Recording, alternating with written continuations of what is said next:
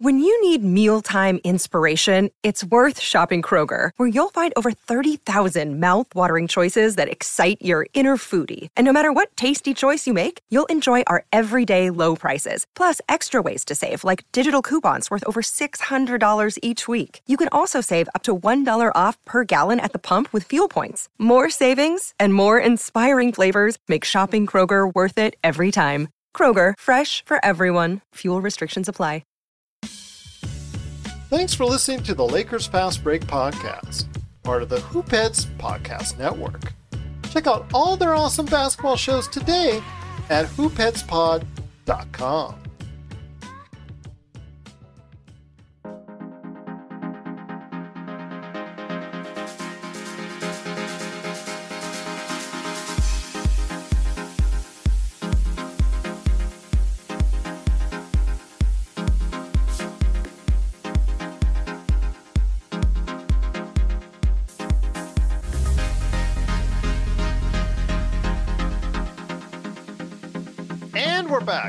another episode of the Lakers Fast Break podcast. It's Gerald Glasser coming right back at you here from Lakers Fast Break, Pop Culture Cosmos, Inside Sports Fantasy Football, and Game Source.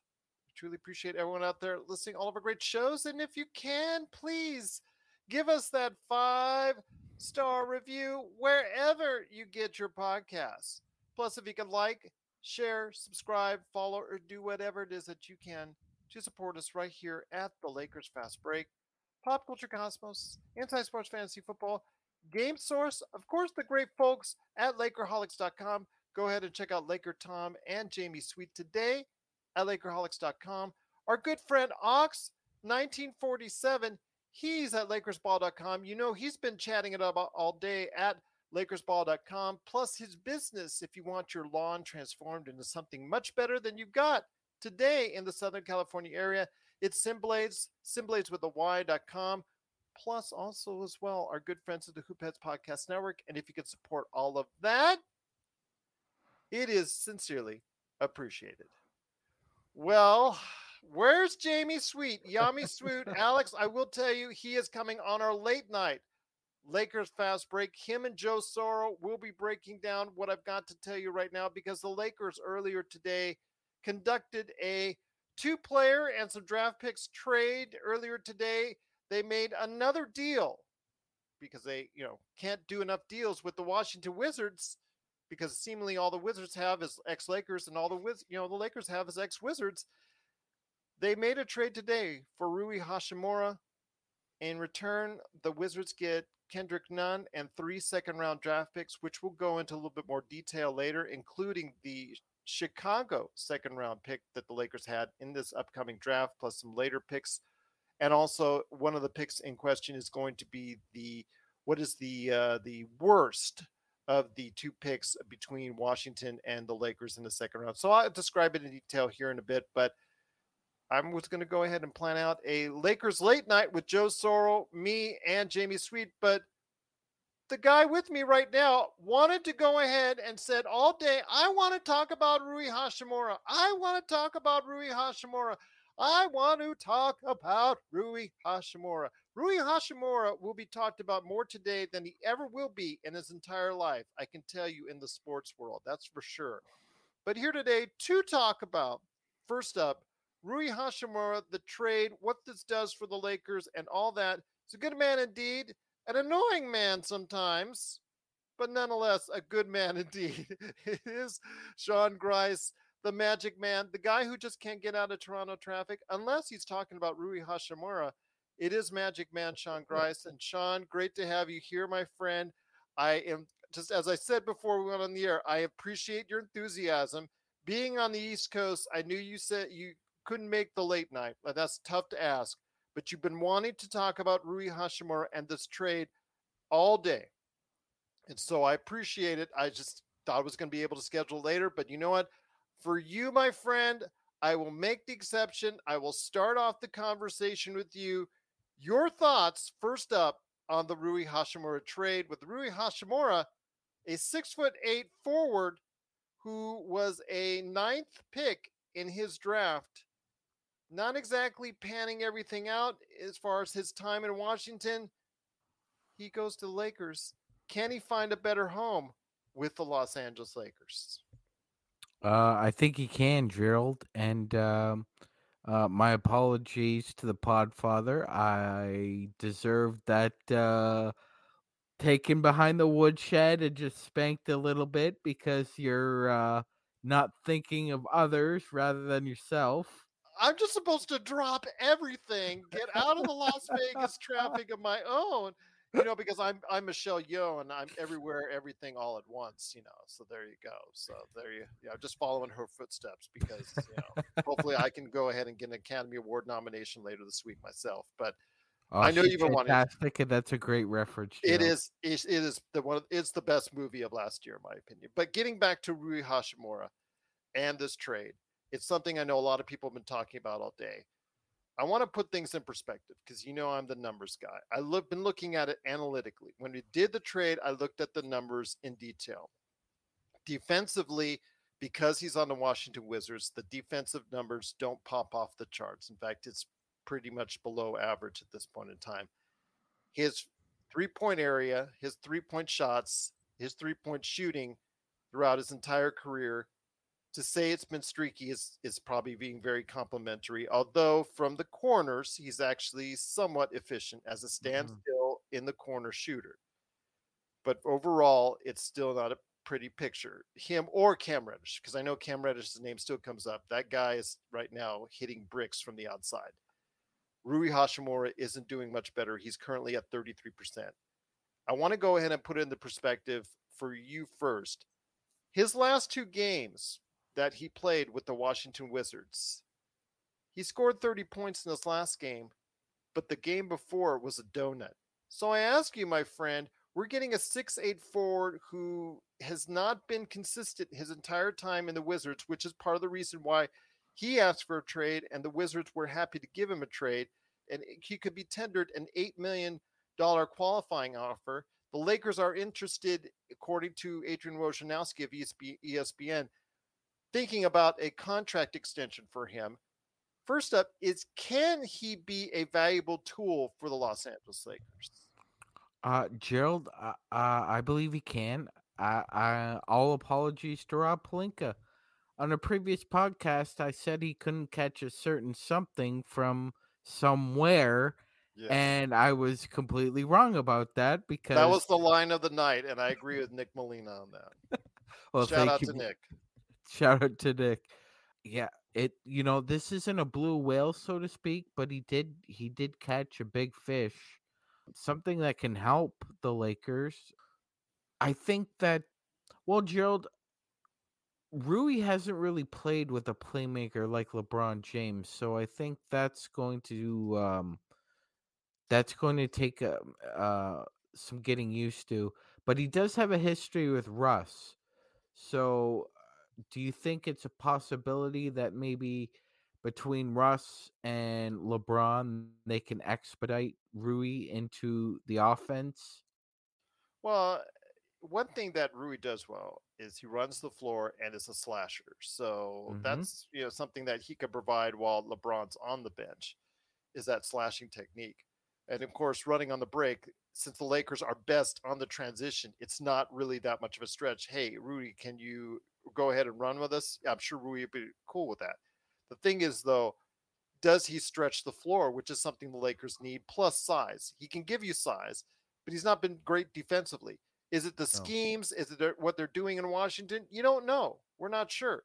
Oh, only until he comes here do we know what kind of defender he will actually be in the NBA because he's in a completely different scheme. So we'll see on the defensive side of the things. So I'm going to give him a, him a fair shot on the defensive side.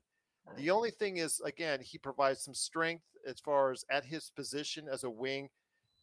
But the the streaky shooting is something we're going to have to deal with. It's something that he Mhm. hasn't been able to solve in the fo- Yeah, in the no. years that he's been a player on the Washington Wizards.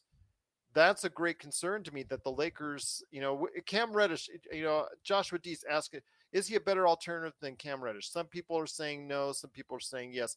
Cam Reddish right now is really bad from the outside. So you're getting another. If you get Cam Reddish, you're getting a guy that's an inch shorter, can play the more the guard than the forward spot. and someone who is again very athletic. I was I was at the game on Sunday where um he was sitting on the end of the bench kind of sulking and uh it wasn't a good look. Mhm. If there were scouts in the building, I'm just Anyway, yeah, Gerald, I mean when you're six eight and you've got a seven two wingspan, at least you got to see what he can do defensively. I mean, Yeah. you know, so and this is kind of you know, Coach Ham kind of, you know, you you know, you hit the ground running, so to speak, now with Rui uh, defensively. So that that's gonna have some bumps along the way as well.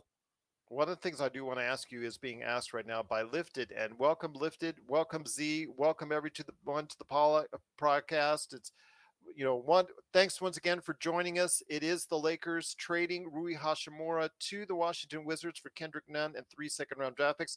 Kendrick Nunn is not the problem because again, he wasn't going to get a lot of more playing time with Reaves and Walker coming back into the lineup here within the next week to two weeks. I have a feeling, as I said this a couple weeks ago, that he's going to blow up as far as his scoring average since he realizes he doesn't have a contract and he's going to get plenty of time on a losing team in Washington. So don't be surprised if you see him averaging 15 to 17 a night for the rest of the season in Washington. The thing is, the second round picks, the Lakers have always or traditionally been able to draft really well as far as rotational players that have stuck in the league. There are several of them over the past few years that are in the league right now. Your thoughts was the price that you paid for Rui a little bit hard to swallow as a Lakers fan? Uh, yeah, I think I- I think it's a it's a little high, but you know when you're um when you're in a situation where you're up against it and everybody knows you're the shortest team in the league and Mhm. um you need to gain height somewhere anywhere. I guess this is the price you have to pay for uh getting Rui, but I like the move personally and uh, to answer the question, I I do think Rui will start. I I think you maybe not the first game or two, but I think eventually he's inserted into the starting lineup. I'm actually with got to be the shoes. I'm not exactly sure how I feel about this because you got a player that has underachieved. Uh, I want to. Mhm. Do you want to say lottery bust? Because that actually could be what you're saying is a lottery bust. Because if his tenure in Washington didn't turn out to what it, it needed to be for a lottery pick, then it, it cannot be considered a draft success by any stretch of the imagination. And and his numbers, you know, his numbers are not eye popping by any stretch of the imagination. He can score a little bit, he can pass a little bit, he can rebound a little bit, he can do everything a little bit.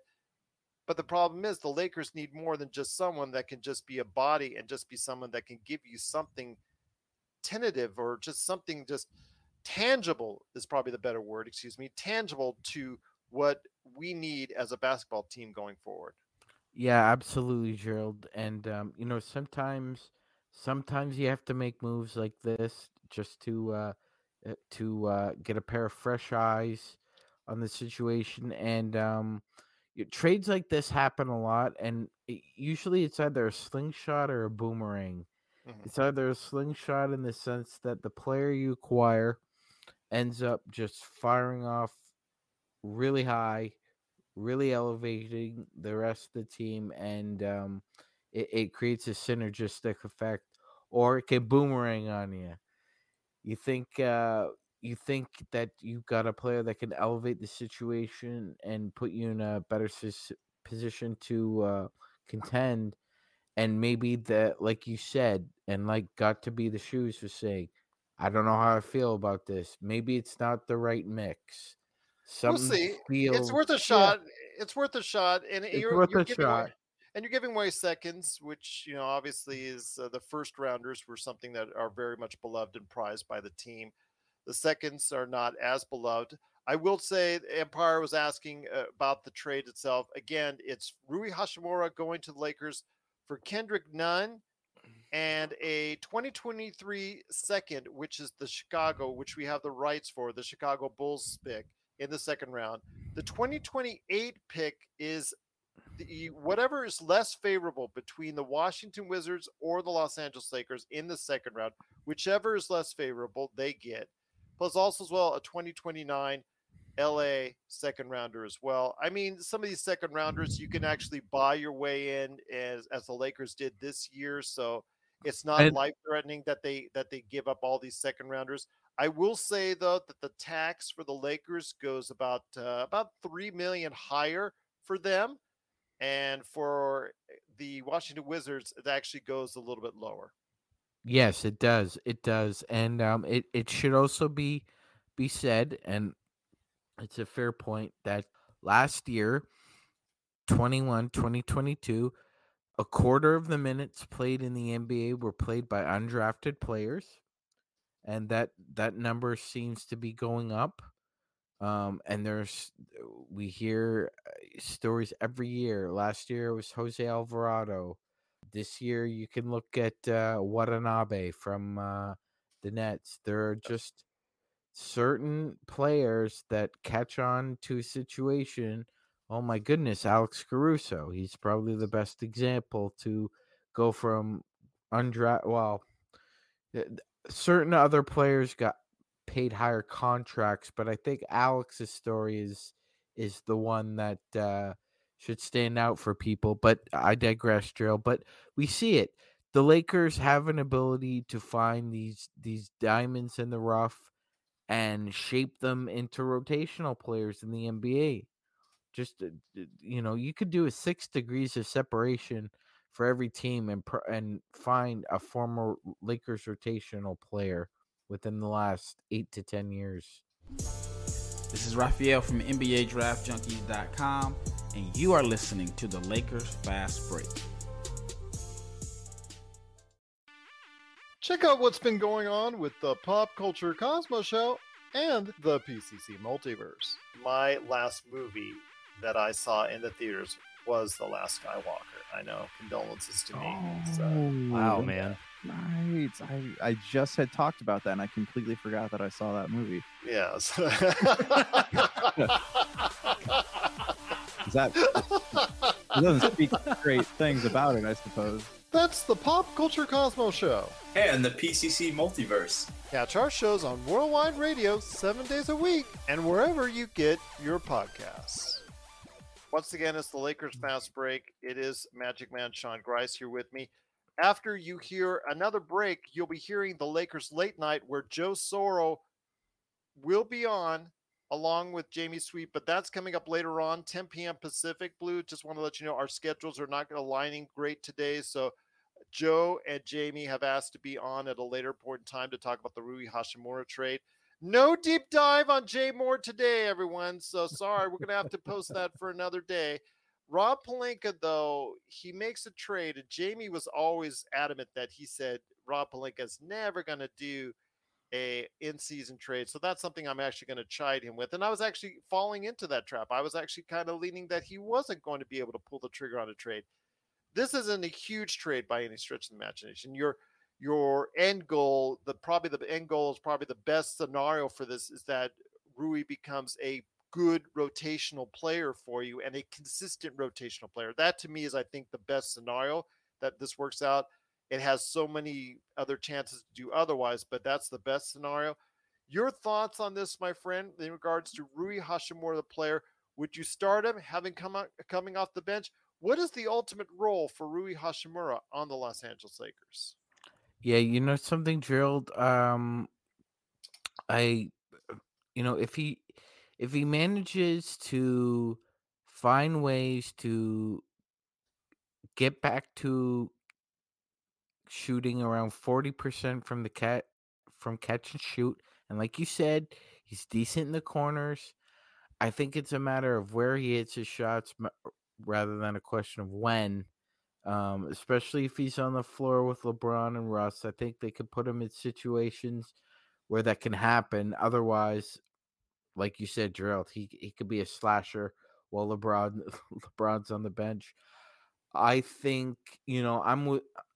I'm kind of with you. Got to be the shoes. I think maybe Rui is better off the bench, but I think from right now, just- he's the bench guy. I right Yeah. now I would not start him yeah Troy yeah Brown. Troy Brown has played more consistently yeah, and he a little better in the past month than what you would see in the past month since Rui has come back from injury with Washington. He came out, uh, you know, from his injury in late December, early January on a house like a house of fire, and then you know since then, middle part of January and you know leading up into today's trade, he was all over the place. If you look at the box scores and you also look at the footage that's available out on him in the past couple weeks, it's been all over the place. Again, like I said, zero one day, 30 of the next. So which hot Rui Hachimura are you going to get? And that's something that kind of concerns me that it's still another inconsistent player that we're adding to our rotation.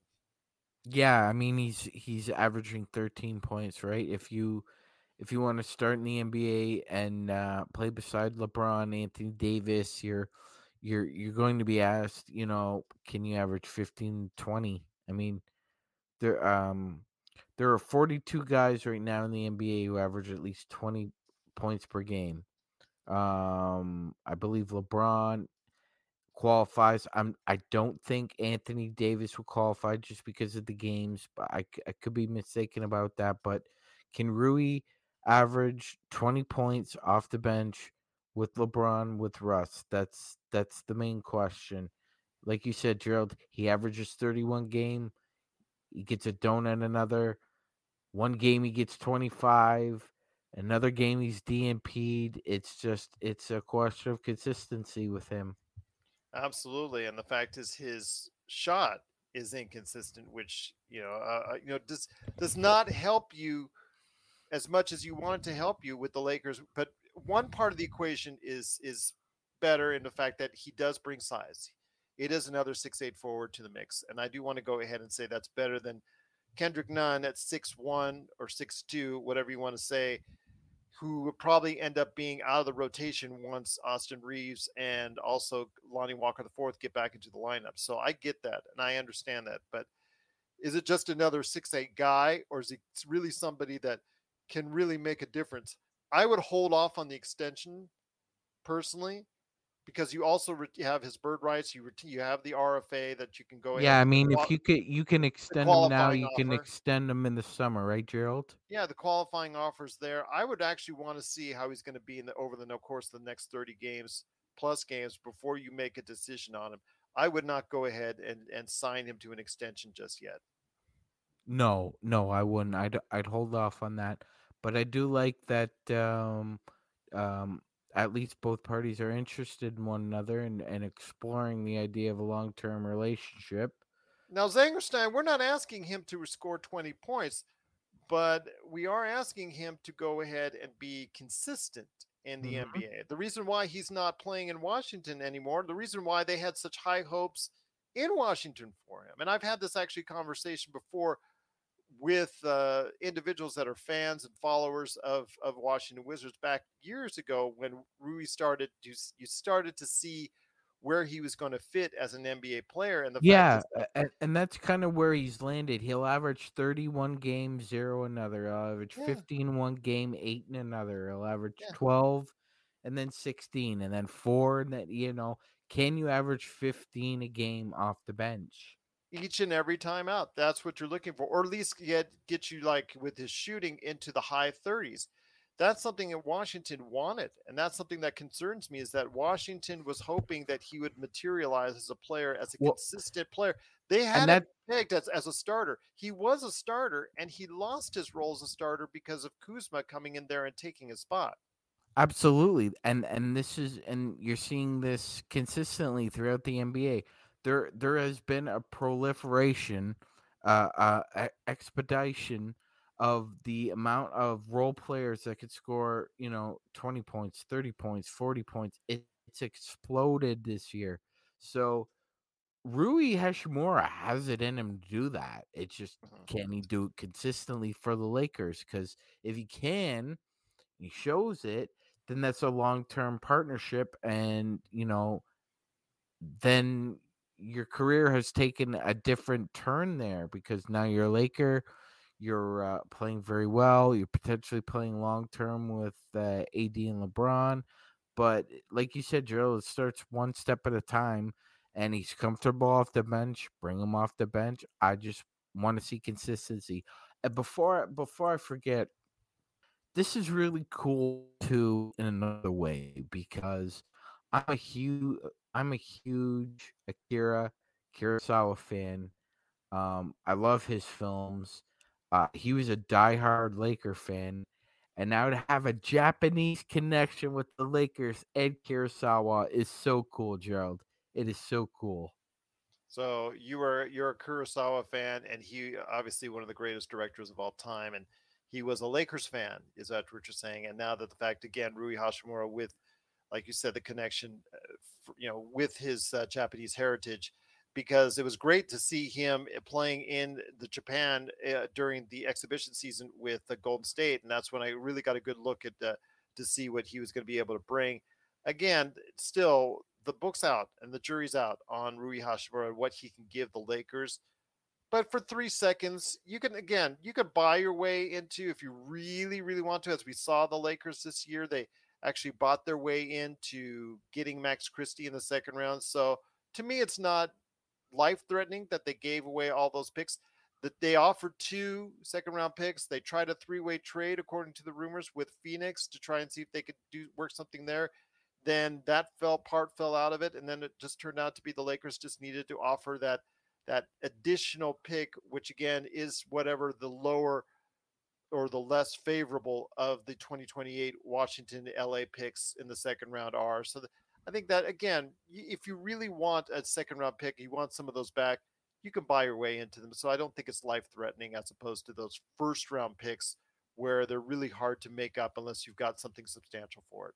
Yeah, and and for those who may be potentially down on the trade, that's that's true. I'm not down on it, but I'm just the numbers are there. Oh, I'm not. I'm not. Ex- I'm not. Uh, I'm not uh, singling you out, Gerald. I'm just. And Washington, I'm sure the fans in Washington see Rui Hachimura as a kind of like a failed experiment or yeah. failed draft choice yeah. leaving. It's like what you know. I, so we're getting someone else that maybe didn't fit in Washington sometimes that works out for the best for the Lakers. So sometimes that works out where a player will find a better fit or will find a better fit somewhere, like you mentioned earlier. So I'm hoping that's the case. Yeah, me too. Me too as well. And and I I was just gonna add, you know, um, for, uh, for those who may be skeptical of of the trade and that. Um, Phoenix was sniffing around Rui since last year. I, I've seen his name uh, and their name together in a lot of rumors since uh, last spring, Gerald. So, I mean, for for those saying, well, you know, Sean, Magic Man, Phoenix is having an off year this year, I would say yes, they are. They've also had a rash of of terrible injuries and inconsistency. However, uh, that team knows how to develop shooters. So if they obviously saw something in Rui the Lakers saw, uh, have the same scout, similar scouts, and similar developmental coaches, and could see the same things. Gerald, he the talent's there. The talent the, is there. He the, can I mean, shoot.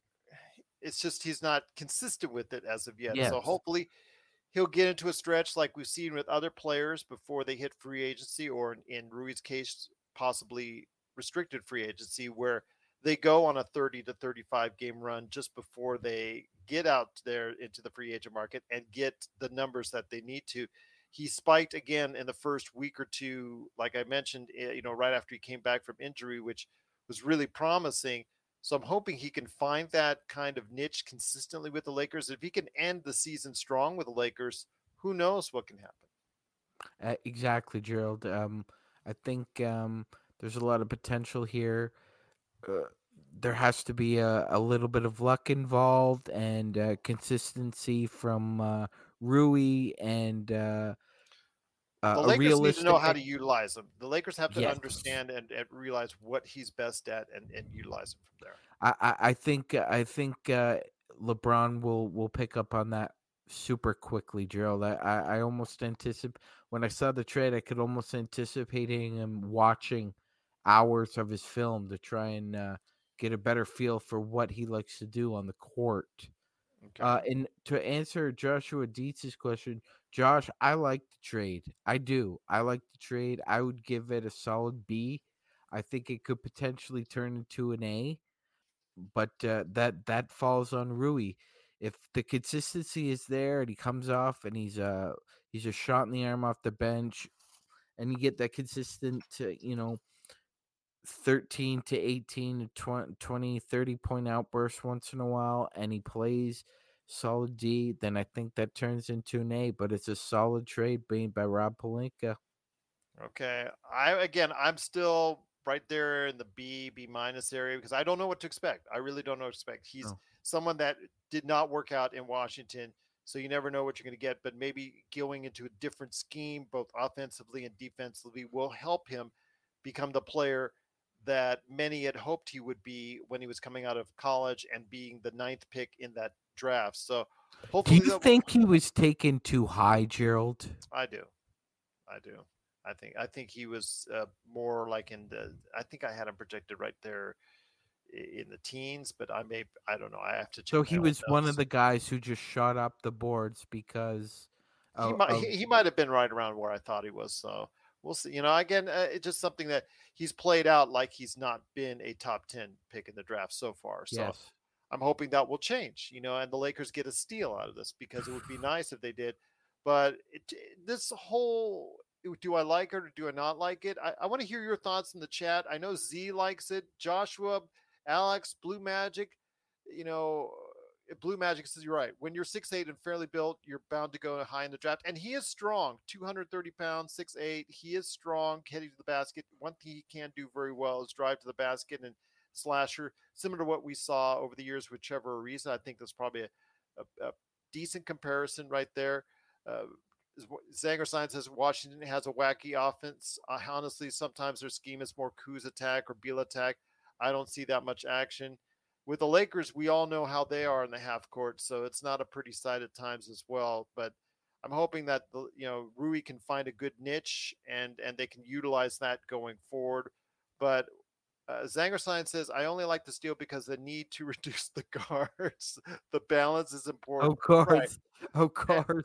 Of course. There's Yoda, the balance, the balance. And for that, see, I, I agree. You know, it, give, giving you another six eight, you know, player to, you know, I don't want to say, bo- well, okay, I'll say six eight body to throw out there on the floor.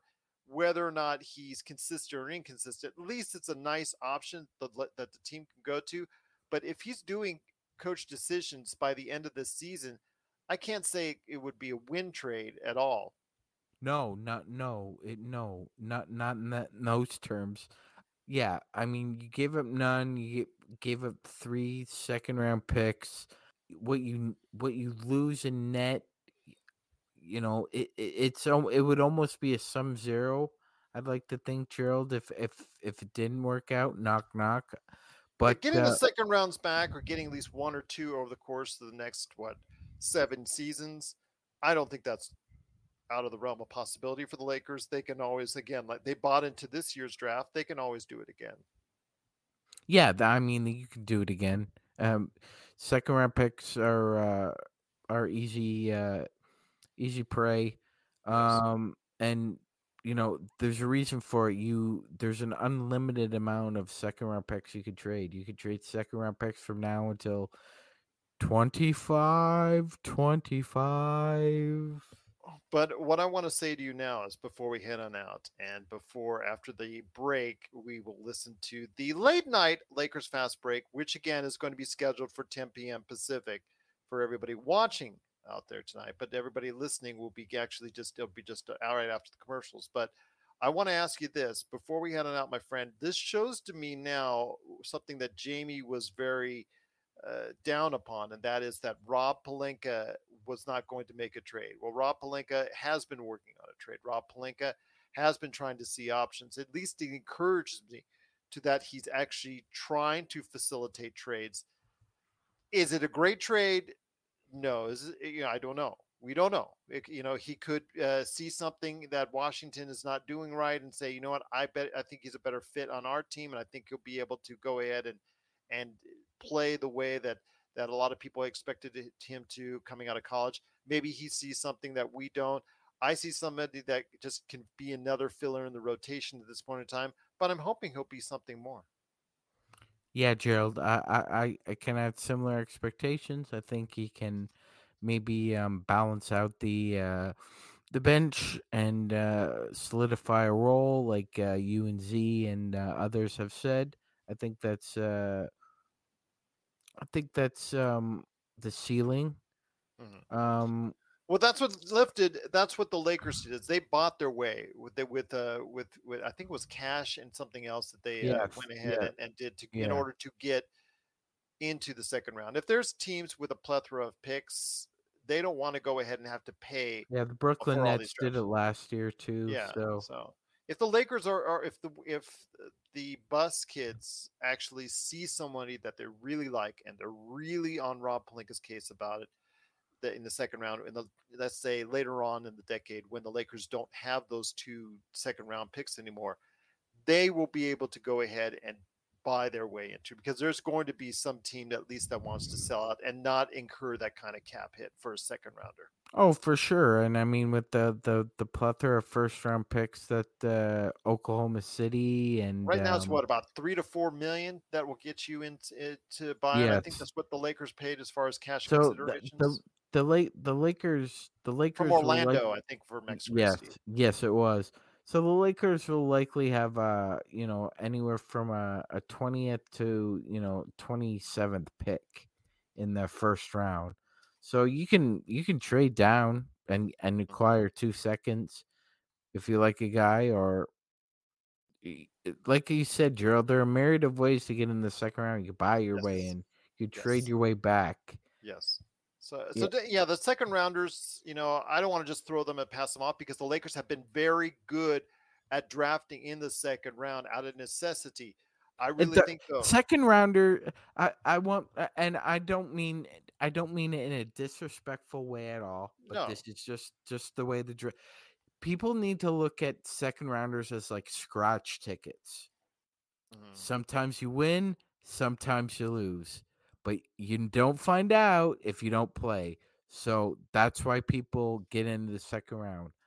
I think this guy might work out for us. So you take a chance. Like Gerald was saying, di- different ways to skin a cat as far as Yes. acquiring a pick in the second round. The only thing though is do not give him an extension before you get a good look at him. Please, just do not give an extension because if he does get an extension, then it just leads you right into all those things we've been talking about. Rob Pelinka and this organization just having no clue. You know, you, it's like, and that's not sight unseen because you know what he's like already as an NBA player, but you don't know what he's like on your team. So give it a shot. Just see how he develops. See how he's playing. Can he play consistently? Either And- off the bench or as a spot starter or as becoming a starter. You don't know. So basically, we need to go ahead and make sure that it's the right decision for the team going forward. Because if you tie up money that it ends up hurting you in the long run, if Rui doesn't pan out, that's going to be something that the Lakers have to deal with for years. Yes, yeah, absolutely. That's that's why the like the flip side of the coin is Rui too, because he's looking at the Lakers, and what's my role going to be? Is it defined? Can I do the best with it that I can, or exceed those expectations? Do I Mhm. like the organization? Do I feel that there's stability? Because if I do sign an extension, I'm signing an extension based on the fact that I think that Darvin Ham is going to be the coach and LeBron and AD are also going to be there because if I am reaching my potential as a Laker, then that means that I've played well with them mm-hmm. and it means that there could be a potential future with all the parties.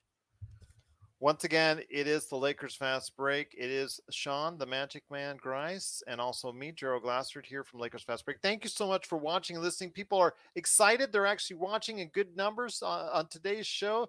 Truly appreciate you taking the time out of your day Thank to check out. Thank you very out. much, everyone. Absolutely. I know all these other shows were on earlier in the day, you know, just for a few minutes here and there to talk about it, but we're glad to go ahead and make sure that your evening time is filled up with nothing but Lakers Fast Break. But before we head out, my friend, wanted to go ahead and hear your final thoughts on where Rui, you, you know, if you're envisioning this trade with Rui, you've got him now as far as the rotation. Do you stop looking to go ahead and making a trade to help this team? Because I'm just saying this is just one step in the key to trying to make this team relevant once again. Yeah, no, Gerald, I, I don't think you can you can stop here. Um, I think you need you need to acquire uh, at least uh, one more player to try and vault yourself into uh, uh, at least a fighting chance, and possibly another one to try and uh, get into contender status. You know, here here's here's here's the rub. So the game has changed. It's 2023. There are only four guys right now, only four players in the NBA who are shooting over 45% from the field and 40% from the arc. Spencer Dinwiddie, Jerami Grant, Buddy Hield, and the fourth one is Lauri Markkanen. Now, Rui, for all the cre- like wackiness, great, great, great uh, term. See for what goes on in Washington, just Mm-hmm. great term. He's shooting over forty eight percent for his career. Not bad, not bad. That's from that's from two and three. That's that's Yeah. overall. Yeah, yeah. So, like you said, Gerald, inconsistent from three. If he can shoot, you know, 48% and shoot 37, 38% from three, his numbers will go up significantly. Significantly. And you know what? The biggest number for me is not necessarily the numbers that Hachimura can give you as far as 15, 20 points a game, like you talked about. The number that's most important to me is when he comes on the team, does LeBron's minutes go down and the Lakers still win? That to me, I think is the most important right now for this season. Well, uh, it's it's incumbent upon Rui to uh, spell LeBron Oh, for what minutes. saying. Yes, That's, no, that's what I'm that that's a And definite does it- responsibility right now. Everybody can see it. Like that's what you need to do. That's your primary job right now. And that's something I think I'm very eager to see if in the minutes, not when he's playing with LeBron, because LeBron, again, you know, if you're out in the break with him, he can make you look real good, or eh, he could probably get you a lot of things as far as uh, in the half court, especially if you got if you want to go ahead and spot up in the corner or see what we can do there. But it's when he's out of the game, when LeBron is out of the game, Rui is going to probably be expected to pick up a lot of that slack. And if he can do anything consistently where the Lakers are not seriously in the in the hole when he's off the court, plus you've got AD coming back. With AD and Rui, if they can go ahead and take those LeBron minutes when he's on the bench and really be productive, that to me I think is a win-win, and that's what I'm going to be looking at the most. Yes, yes, that would be that would be the not just the ceiling. That would be the roof of this transaction if that were if that were to transpire. Absolutely, Gerald. And uh, just to answer uh, Blue Magic's question, you know what, Blue? I think that uh, I think it would be best if most Lakers fans put that uh, Pacers hypothetical trade to to six feet under. I just don't see it happening with us, and not to mention Blue. I think personally, just from the landscape, Miles Turner is also a guy who's also turned down a massive extension. I think he's just going to go into free agency. And what the Pacers choose to do with his contract is up to them. But I don't think he's going to sign an extension. I think he's just going to play it out. I still think we are two, as I'm stating in the chat. I still think we're Two two. I agree with Hassan. I agree, Hassan. I still think we're two players away, maybe three. I don't know. Again, we'll have to see how Rui boosts or does not boost the Lakers, you know, for the rest of the season. But I'm going to give him a shot. I'm going to be have an open mind and, in how he's playing. He had a disappointing career so far in Washington. It didn't work out the way that both he and Washington. I also know he had some uh, mental health issues last season and some trouble with the organization as well. He was very unhappy with the situation. I don't know how much better it's going to get for him here in the Lakers if he doesn't like coming off the bench. eh, Unless he's consistent, that's where he's going to be ending up. Yeah, that's true, Gerald. But you know something? It, it's interesting. I was thinking, you know, if if you're a rotational player um in any uh LA uh, sports organization. It could seem like a fishbowl. I understand that, but LA is a big town, Gerald, and you can hide in plain sight if you want to. So, I think if what whatever whatever issues he was having in Washington, I think uh, hopefully he can deal with them uh, in Los Angeles. Um, you know, sometimes the grass isn't always greener, but sometimes a fresh start is good for everybody involved. And, um, you know, I think maybe just having a chance for him to exhale and um, just try and fit into a new role rather than, like LeBron said, try to fit in rather than fit out. I think, uh, like you said, Gerald, I think fitting in right now would be spelling LeBron, doing your best defensively, hustling in transition, and your shot will come. Yeah, we'll see what happens. But Rui Hachimura is now a Los Angeles Laker. We'll see what happens and how he can fit into the rotation, how he, you know, whether it's a starter or whether it's as a reserve coming off the bench. We'll see what happens. We are going to give him plenty of time to go ahead and see if he can materialize as a consistent player on the Los Angeles Lakers. Joshua Deeds says, Thanks, guys. Both of you break things down beautifully. Much appreciated for the shout out, both you and Alex on Facebook. Of course, Z, Henry, Blue, everybody's been tremendous in the chat on this impromptu part one of our Rui Hachimura coverage. Again, Rui Hachimura will never get this much coverage from any fan base on any day for the rest of his life. I can guarantee that pretty much. But uh, Henry says, "Tell Joe I said Pelinka came out of the basement." Uh, I know that was said in the email. Uh, as far as that's concerned, yes. Oh, oh, and Jamie, Jamie, you yes. will have to have to tell us how crow tastes. Yes, he uh, is going to be eating some crow, but that will be coming up for audio listeners after the break with part two of a Rui Hachimura trade talk because Rui Hachimura is now a Laker.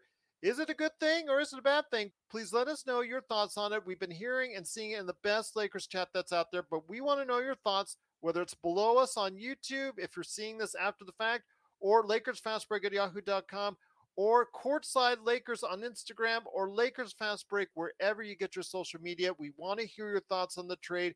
Is it a good one? Do you like it? Do you not like it? We want to hear your thoughts, why that is.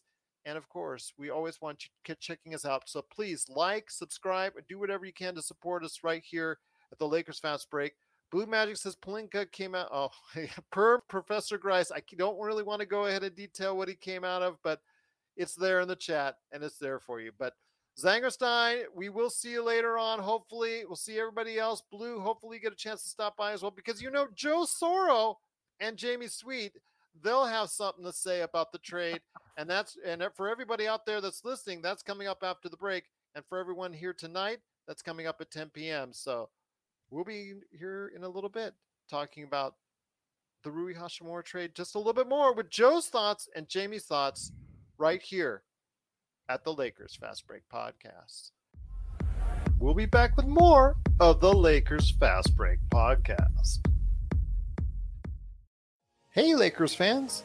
Looking for the best place to go for up to date news, information, original videos, articles, podcasts, opinion pieces, and discussions about the Los Angeles Lakers? Well, look no further than Lakerholics.com. With a legion of followers always there talking about everything Lakers and the NBA, there's no better place to go to share your fandom as the team heads toward another championship run. So stop by and be part of the conversation today at Lakerholics.com. But it is the Lakers Fast Break. We thank you so much for watching and listening. It is Gerald Glassford along with my good friend Ox1947. We're hoping Yami Sweet, aka Jamie Sweet, is coming back in the house here real soon as well. Truly appreciate everybody watching and listening. It is the Rui Hachimura trade. You heard earlier the Magic Man, Sean Grice, elaborate on his thoughts on it. You heard some of mine as well. I do want to go a little bit more depth with it as far as the Rui Hachimura trade. Rui Hachimura coming to the Lakers for Kendrick Nunn and three second round draft picks, one in 2023, which is the Bulls uh, one that we own as far as that's concerned for 2023. Also, as well, just want to mention as well that it's 2028 with the less favorable second round draft pick between the Washington Wizards and the Los Angeles Lakers, and 2029 it's the Lakers second as well thrown in. So that's three, essentially three second rounders and Kendrick Nunn for Rui Hachimura. But how does he fit with the Los Angeles Lakers and what they're doing and their drive to get into the playoff mix? Got two great guests again, my co hosts in crime. They're right here, right now. It is the first man up, first man here. You got to go ahead and hear what he's talking about at, of course, he's LakersBall.com. LakersBall.com, he's been chatting away like a storm as Ox 1947 on this trade. It is Joe Soro. Joe, great to have you here, my friend. And I wanted to ask you first, okay, when you first heard the news, I saw you actually emailing and interacting with uh, us also as well, interacting on LakersBall.com.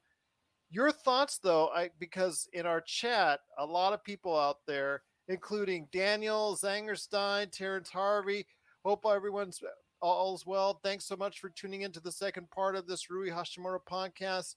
But your thoughts, man, a lot of people have been asking your thoughts on the Rui Hachimura trade. It's to be determined. So I'm hearing uh, a lot of Trevor Ariza type comparisons that for those of you who don't remember, Trevor Ariza was drafted by the Orlando Magic and didn't, uh, I guess I'll put it lightly, didn't pan out in in Orlando. Comes to LA, he did get hurt towards the end of the year, and I and I always say that if, if he had been healthy and Andrew Bynum had been healthy at the end, and that's you know you can say that for a lot of years. If they had been healthy, I believe the Lakers would have probably had a better chance at winning the 08 uh, title.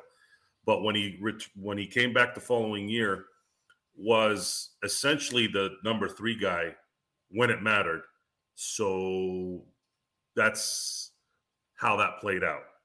It's one of those trades that Mitch Kupchak doesn't get enough credit for. I think Paul Gasol was obviously always going. It's always going to be his number one. But that that's Trevor Ariza trade, yeah, that Trevor Ariza trade was was crucial for the 09 season. I don't know if this is going to be it, but we're going to find out. We're going to find out pretty quick. We do have LeBron James, and LeBron James has a habit of making people around him better, and he's been doing a, that a lot lately.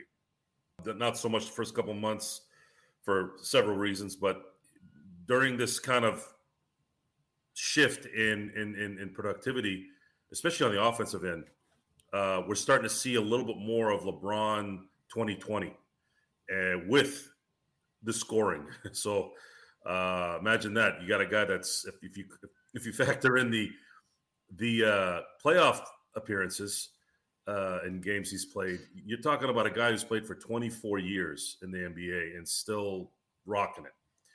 Uh, I'm hoping uh, I'm hoping there's a there's a another situation here where we bring in someone who's kind of unknown that can be productive for this team. Uh, I don't know much about him, so I can't really go into too much detail. All I know is that Washington had to move him. Uh, they were having issues with extending him. He wasn't taking an extension, apparently, or there was some rift there.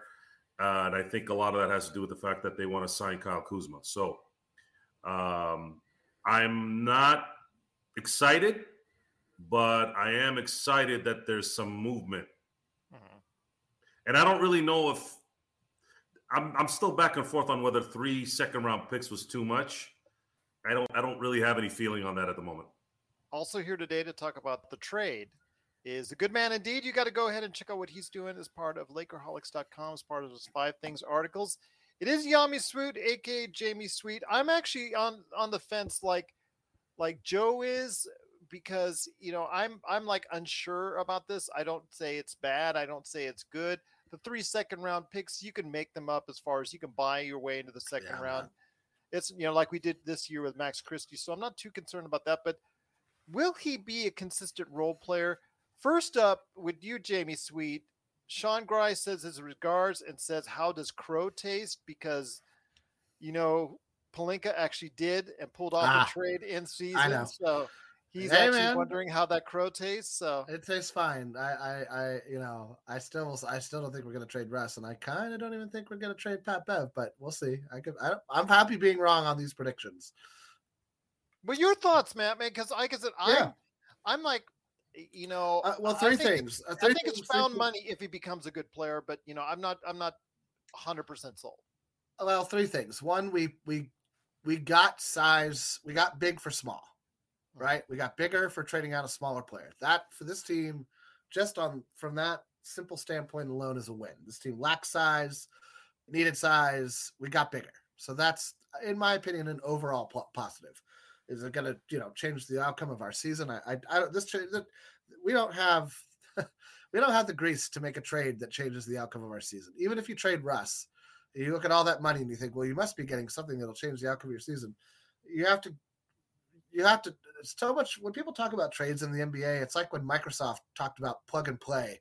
Like you just, it doesn't work like that. You don't just take a player from Team A, put him on Team B, and he does exactly what he was doing before. Maybe he does better. Maybe he does worse. Maybe his minutes go down. Maybe his shots go up. Uh, We don't know. We do know that Rui was not uh, wasn't getting the minutes and the time of the game that he wanted uh that he wants to play in. He wants I think he wants to prove that he's a crunch time player. They were going to go with Kuzma, and I think Joe's right. The reason that there wasn't going to be an extension uh was because they want to keep Kuz. And they know that he's going to opt out of his 13 million dollar deal. Whether they keep Porzingis too or not is an interesting uh, question, but I, I think they definitely want to go all in on Kuzma. What's more concerning to me is his injury history, which is he's injured every year a lot. Uh, knees, ankles, shoulders, conditioning, reconditioning. He just came back in late December from Yeah, groin from uh, groin early on. Uh, yeah, he just came back and uh, yeah, and then he had that other. Uh, the, so that that to me is the biggest red flag for a guy who's not super athletic. I mean, it's not, it's not that he's not athletic, but he's not like Lonnie Walker athletic. He gets hurt a lot and has conditioning issues. So for at this point, I kind of don't care about it because he's probably in, in decent enough shape to play. That's fine. I'm talking say- about. We'll see. Well, he- he's not. We know he's not playing tomorrow, right? That's that's what we know. We know he's not playing tomorrow. Uh, so that that to me is concerning, just from the standpoint of that the Lakers have already decided in their infinite wisdom that they're going to offer him an extension uh, when they had no reason to say that to make the trade happen. The trade didn't have to happen with them saying, "And don't worry, we'll offer you an extension too in the summer." Like they could have just said, "We don't know. We're going to see how it works out." But they they go and always say these. They they they, they make they, they dig themselves into weird PR holes that they just don't need to do that.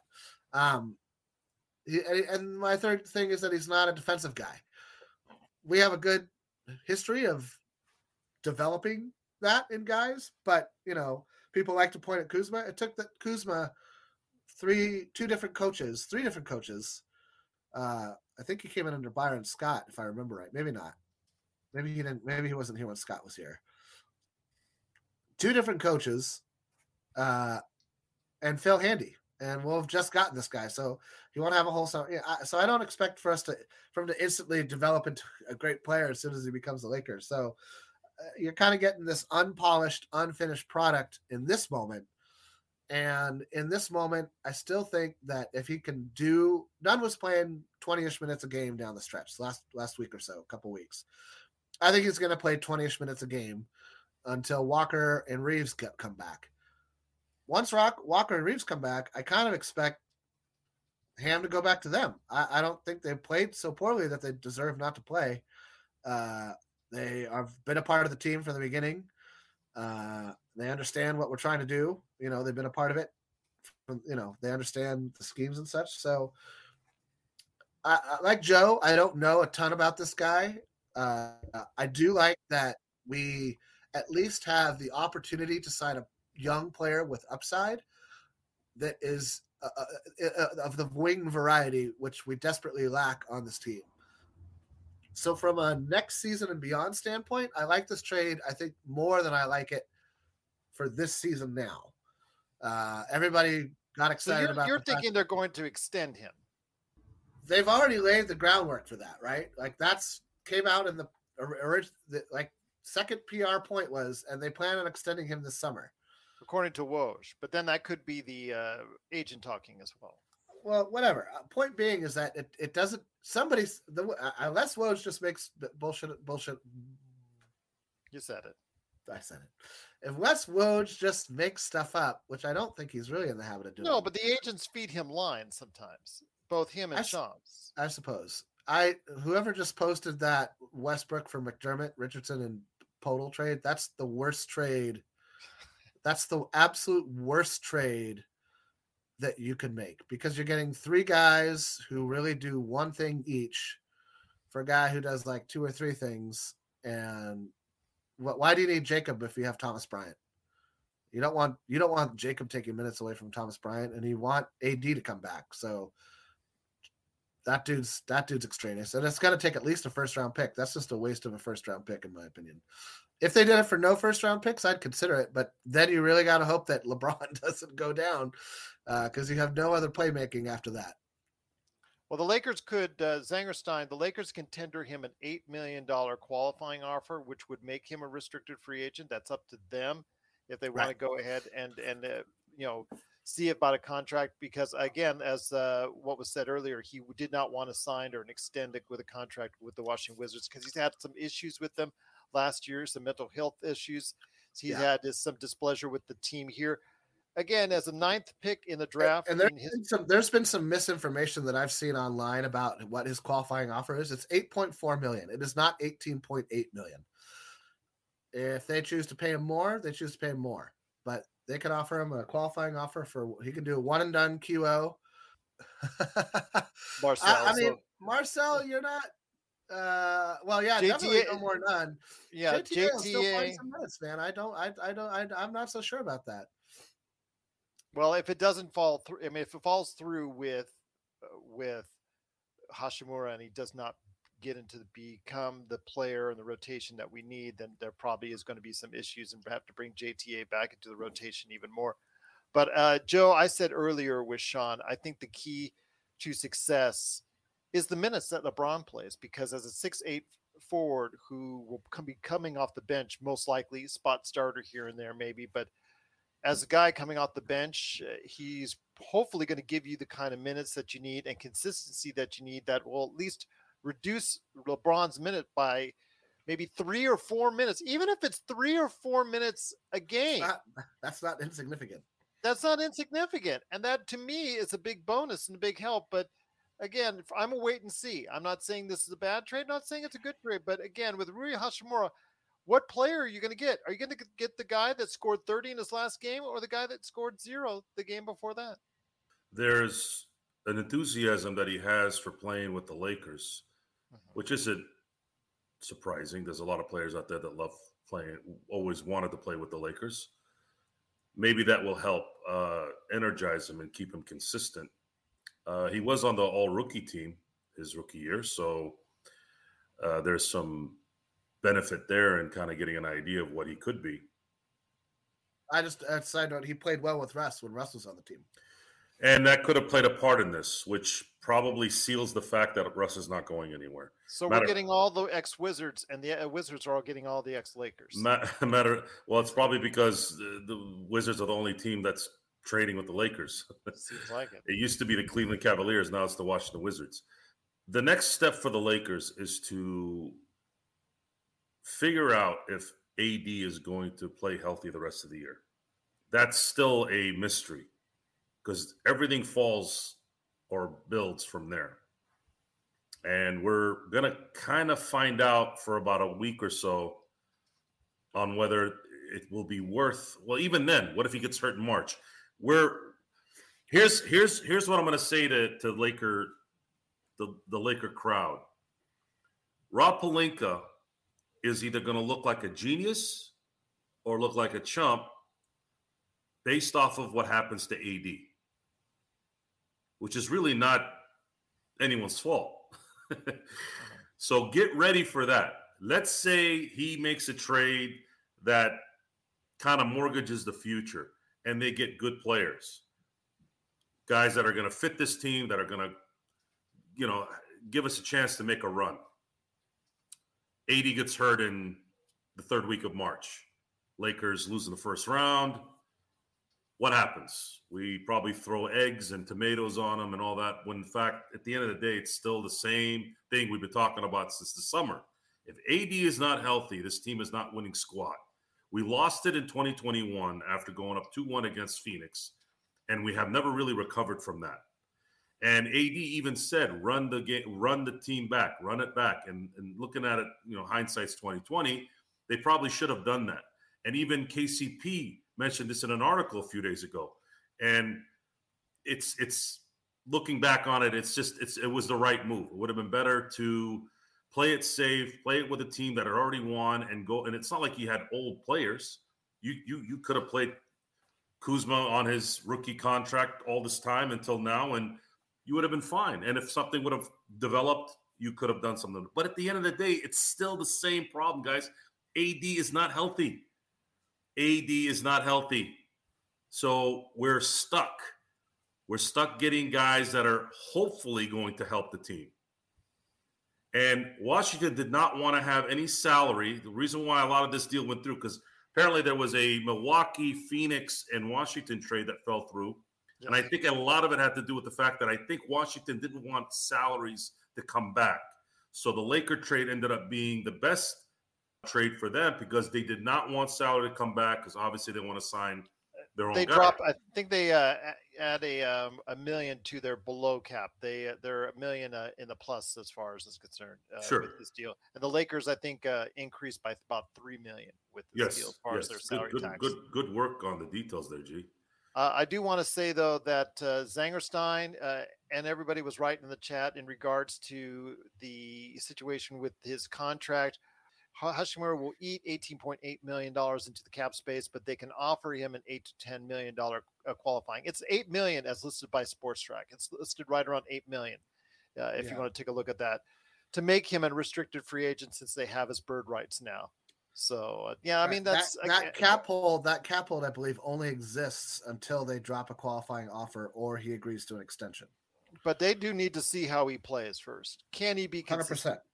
The no, problem is, is, as I said it, it, with Sean, he's the ninth pick in the draft in the year he came out. Uh, he's what in his fourth year now. He has not panned out consistently in those four years. He started out as a starter.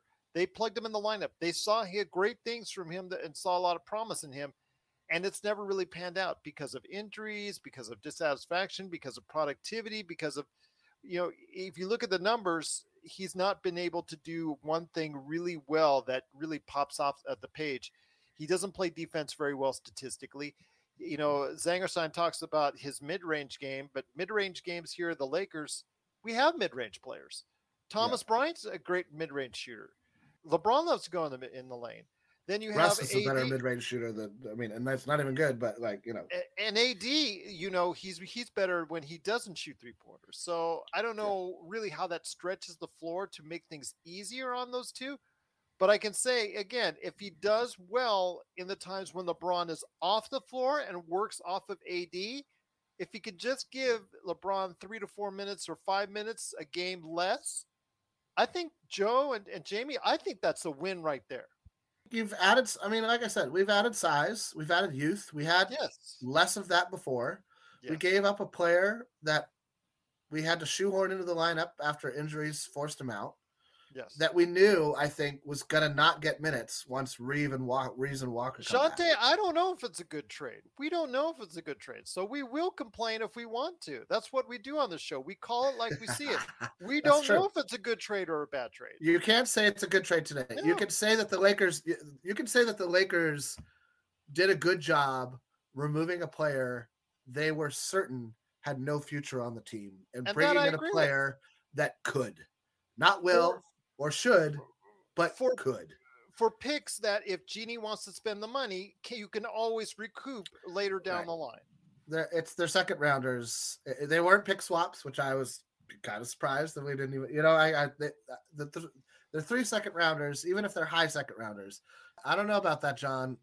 Uh, like I said, uh, we just don't know. I think we, he's available now for two first round draft picks, and the Lakers are wisely not paying that price for a mid mid tier role player. Yeah. Uh, so we don't know how effective he's going to be. He's been inconsistent in his time in Washington. I'm hoping for better things here and a new scenery. Jo- Joe, I mean, you know, you, you What is he hear going to play on this team? Is he going to be a three, four, two, three, two, I three, wish four? I wish we could go back in time now that Sticks Now- and, and Endos was talking about time machines or some or I think uh one of the who was it? Uh Hot Yeah. I mean, it's a trade, and we're happy Uh, that they are making trades. It you guys want if you guys wanted if you guys wanted to see enthusiasm after a trade, there's no trade in the history of my life that was more exciting than Pau Gasol trade. Exactly. Oh, there's, there, Uh, there was no question that was going to be like. I could an- not stop watching every Right. bit of anything. I watched. I remember my my at the time my girlfriend that now she's my wife. She's like, dude, you've seen this like ten times. I'm like, I don't know, I can't help it. I want to watch. I went to Pau's first game as a matter of principle. I was I like, did. You were there? yeah, Oh, so was I. yeah. I was like the first day, first oh, game. Oh he wow, against. Atlanta. Yeah. Yeah, I was like, I, we got, I, I, we're going. We're gonna go see this. Oh, guy I didn't know This is- that. wow, that's great. is- yeah, I had. this- There's this no. turning- yeah, there this was is the turning no point way for the franchise. game. Like we're back. You have no Yeah. idea how good this guy is. We're so back right now, and we gave up somebody who can't catch the ball. Like it was such a great trade for so many reasons. Yes, I Well, understand. all these individuals that are a lot of saying that. No, no, I'm just saying, uh, Jamie. I'm just saying, Jamie. All these people, Jamie, that have hated Rob forever now, they're all saying it's a good trade, uh, and I'll say, you know, we complain, we complain. it's we a complain. positive trade. I'm gonna. Ca- I'm capping it for me personally. and It's a positive trade. It's trending in the right direction. Mhm. I don't see it as franchise altering. And that's That that's a great trade, right? Yeah. That's a great trade by a great GM. Excellent point. Rob Pelinka is not a great GM. This is a great trade for Rob, right? Just like the Patrick Beverley trade in the offseason for no p- picks either for THT, who's doesn't I don't think play for Utah much. Yeah. Was a great trade, pre a preseason trade for Rob Pelinka as well. Those are not great trades for great franchises. This is a guy learning on the job. So I, I'm I'm giving him kudos for not blowing it, for not overpaying for this deal. I'm giving him kudos for bringing in youth and size for smaller and older, and for having the foresight to know there was no way that Kendrick Nunn was going to be a part of the future of the Los Angeles Lakers Excellent once point. this season ended. And you brought in somebody who might be, not saying they should be, they might be. So for Rob, it's a good trade. No, Terrence, no, we should not. Well, the hmm. thing is with Terrence, he's shooting 30% from three point. So, however athletic he is, and however you people out there on Twitter love the highlights, he doesn't do a thing in regards to stretching the floor. We still have not done anything in regards to stretching the floor. You But have like to trade said- Bev. Go ahead, Yeah. sorry, Joe. No, it's no my fault because I interrupted you earlier, and that was my bad. So my eh. apologies on on earlier. I was just going to say, if you trade Patrick Beverley at this point, it has to be somebody who augments the entire team, because that is Patrick Beverley's one skill: is that he does make everybody two percent better. Whether it's his weird halftime speeches or his on-court antics, or the fact that he is able to shoot the ball from three at times, you can't bring in another mid-range finisher.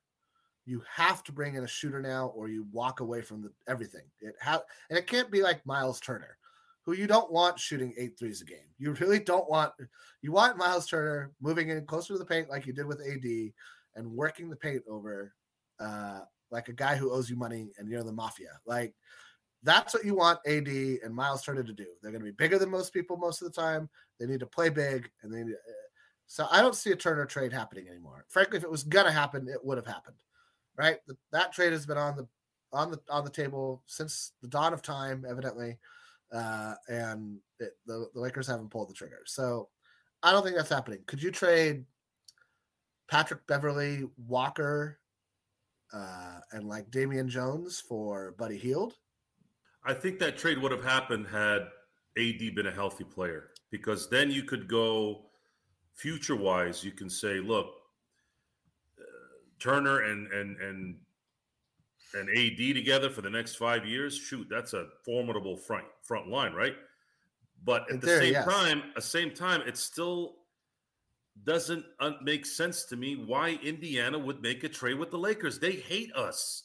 They they they they already filed a Right. complaint on Rob for tampering. Come on, guys, you guys got to understand. I know you guys want to be positive and hopeful, but the reality is these guys Right. hate our guts. Right. They hate our guts. Indiana hates LA. They blame us for wanting Paul Paul George. When I don't, you know, it's it's just it's a it's it's not. It, I, I want, I believe me, I want this to work out, but reality says it's not. It's just not. And the, and, and and beyond even that, beyond even that, is the fact that our LeBron is number one AD is number one A, but one A that's almost a decade less in age. We cannot go forward comfortably without this guy being healthy, and he has not been healthy for now three years in a row. So I don't really know what the answer is at this point. All I know is that I've enjoyed watching them play the way they've been playing. Unfortunately, it's not sustainable when it matters because you need AD to be on top of his game. So you so LeBron doesn't have to play 38 minutes a game because as soon as he gets out, the team goes to crap. By getting is it Rui Rui? Rui. Rui, right? Rui. Yeah. Yes. By getting Rui, you have you now have a six foot eight. He's listed at 230. I, he looks bigger than that. Yeah. You now have at least somebody that can maybe throw some muscle out there and maybe give, you know, like you guys said, maybe give LeBron an extra three, four minutes. I think that's a good I think that's a good way to look at this, Mhm. considering you didn't really trade anything for him. Three first round pick, th- I'm sorry, three second round picks, and some of those were from Washington, weren't they? So it's just basically, if you look at the Westbrook trade, essentially it, come, it comes out to we made a trade. We sent Kuzma and KCP and the and, and and some firsts for and some seconds for the you know Russell Westbrook and Rui. But the only thing is, though, can Rui be a consistent part of the Lakers rotation? And that's something we'll have to wait and see. I don't know if it am matters. hoping We so. don't need a consistent what do, you, player. what do you mean Yeah. you don't know if it matters? We don't need a Uh, well, let consistent me- let me- player. Yeah. I, we're not going to get a. cons- We're not getting a need consistent. another player, six right? eight Like, stick that's coming off the bench. We've got our, you know, we don't have as many how of those. how quickly did Stanley Johnson improve with the Lakers? right. Mm, That's the level of consistency Rui Hachimura will reach this season. So to ask all of these lofty goals of this kid at 23 years old, when he's got conditioning problems, which means he's got a commitment to the game problem, which means he's got a commitment to his career problem, which means you know I, I, we don't need to go down the list of lines of why this won't work because there's a lot of reasons why it won't work, and we could focus on the reasons why it will work, but we haven't even seen the guy play. Yeah, so that's what I say. Wait and guys. see. But people mean, seem I'm- to have I'm an issue with that because we're not all bow dowing. You know, we're not all bowing to uh, the Rob genius that Pelinka. is Rob Pelinka. Yeah, yeah, I'm never going to bow to the genius that is Rob Okay, Pelinka people because people have been ripping on him for for years now. Then all of a sudden he makes a trade for one player and some second rounders, and it's just like now he's a god. You know, I I just want to wait and see. I want to see the Yeah. kid play. I want to see the too. kid play. hey, look, and look, look, look. It, maybe it throws a switch, right? Like maybe he looks himself in the mirror and goes, Maybe. th- uh, this is my rookie." I'm, after this, there's no guarantee that I'm going to get another multi-million dollar deal. I might be fighting for vet minimums like Stanley Johnson, just trying to stay in the league. You know, if he comes through and flops and averages like you know 20 minutes a game and three points and a rebound and a couple of whatevers, I, I doubt the Lakers do extend him. Right? Like, why? Why? Why do that? What's what's the reason? Uh, which is why I don't understand why they it was put out there in any way, shape, or form at all. I'm sure it was by his agent. Now that I think about it, and that's that's an astute observation. Because remember, they got to keep those relationships with those agents very strong in order to get those news bites that only he and Sham seem to get. Right, right, right, right, right. Anyway, point being is I, I I don't I don't have a lot of expectations for him as a player this season. I and that's why I guess I say it doesn't matter. I expect us to play Lonnie Walker more. I expect us to play Reaves more. And if he's so good that he changes the tenor of that conversation, then obviously we'll have that conversation at that time. But if you're telling me, I mean, John just said that we needed a wing, we got a wing, case closed. I mean, yes, technically you could go and get a wing from KFC or you could go and get a wing from. I uh, wasn't you going to go there when Chick- he put that comment, but I was Chick Fil A, or you can go and get a wing from, or uh, or you know, Joe's Wingstop when he does the wing challenge. Joe's Wing Stop and does the wing challenge, or you know, you could go to some Wild Wings, backwater. Wingstop. Buffalo Wild Wings. Yeah, Sorry. because Wingstop doesn't have really hot sauces there. you You told me could that's go. right, you that's could go to a. You could go to a gator shack in the swamps and the bayou and find a guy who makes the most amazing wing. Is uh, uh, point being is that one thing is not. It's it is. uh, It's certainly not case closed, and that's not to just be disagreeable, John. So let's this we've had, we have some guys mentioning the extension and that there's been word that they've the Lakers are already planning to extend them. So just so you guys understand how the NBA operates, we remember talking about Schroeder and how he was offered 84 million. He just happened to decline it. I didn't I didn't think in a million years he'd do that. If they extend if they extend Rui, you it's likely because they don't want to lose that money in terms of in, in, in a sense of trying to get maybe future compensation in a trade using that money. So understand that that's that plays a part in how the I know it's not taught a lot.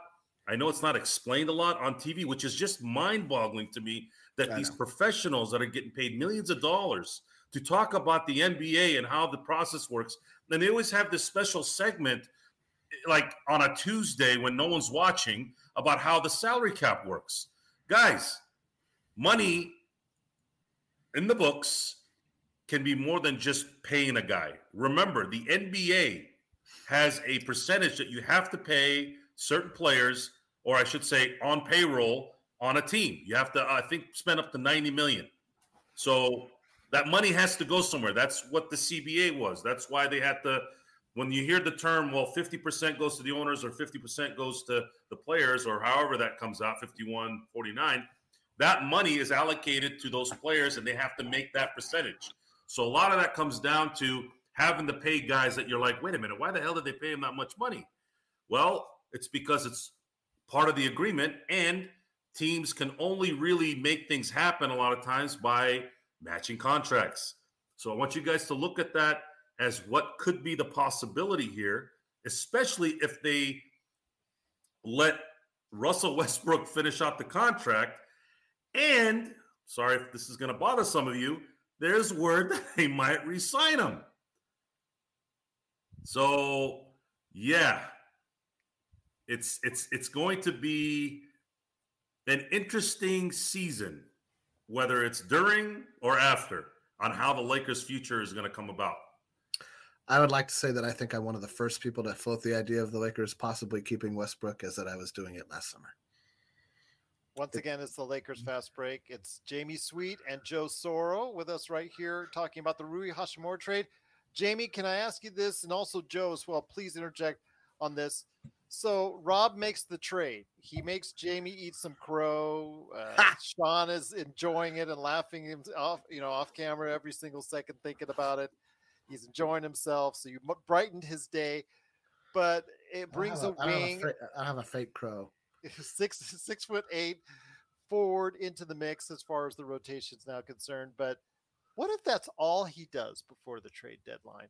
All these people to my right or to my left, actually, as I'm saying, you- you know, will they be there? Will they ch- suddenly change their minds come February 7th? That when you know when they see if there's nothing else done, they're going to say all we got was Rui Hachimura.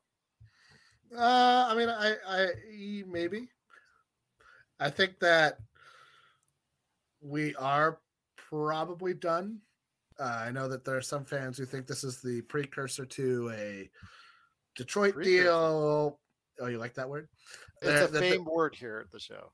Ah, yeah. Well, at the you know that this might be the uh the precursor to either a Detroit deal with uh for Burks and Bogdanovich, or maybe Houston for Eric Gordon, or something. Uh, you know, something along those lines. Those are all going to take a first round pick. Or picks. I mean, I think you could get Gordon for a pick. I don't know that you could get Bogdanovich for less than two at this point. Anyone what who gives, if it's Bogdanovich, 28 years old, I could see that. But He's 33. But He's 33, going on 34? 34, yeah. Uh-uh.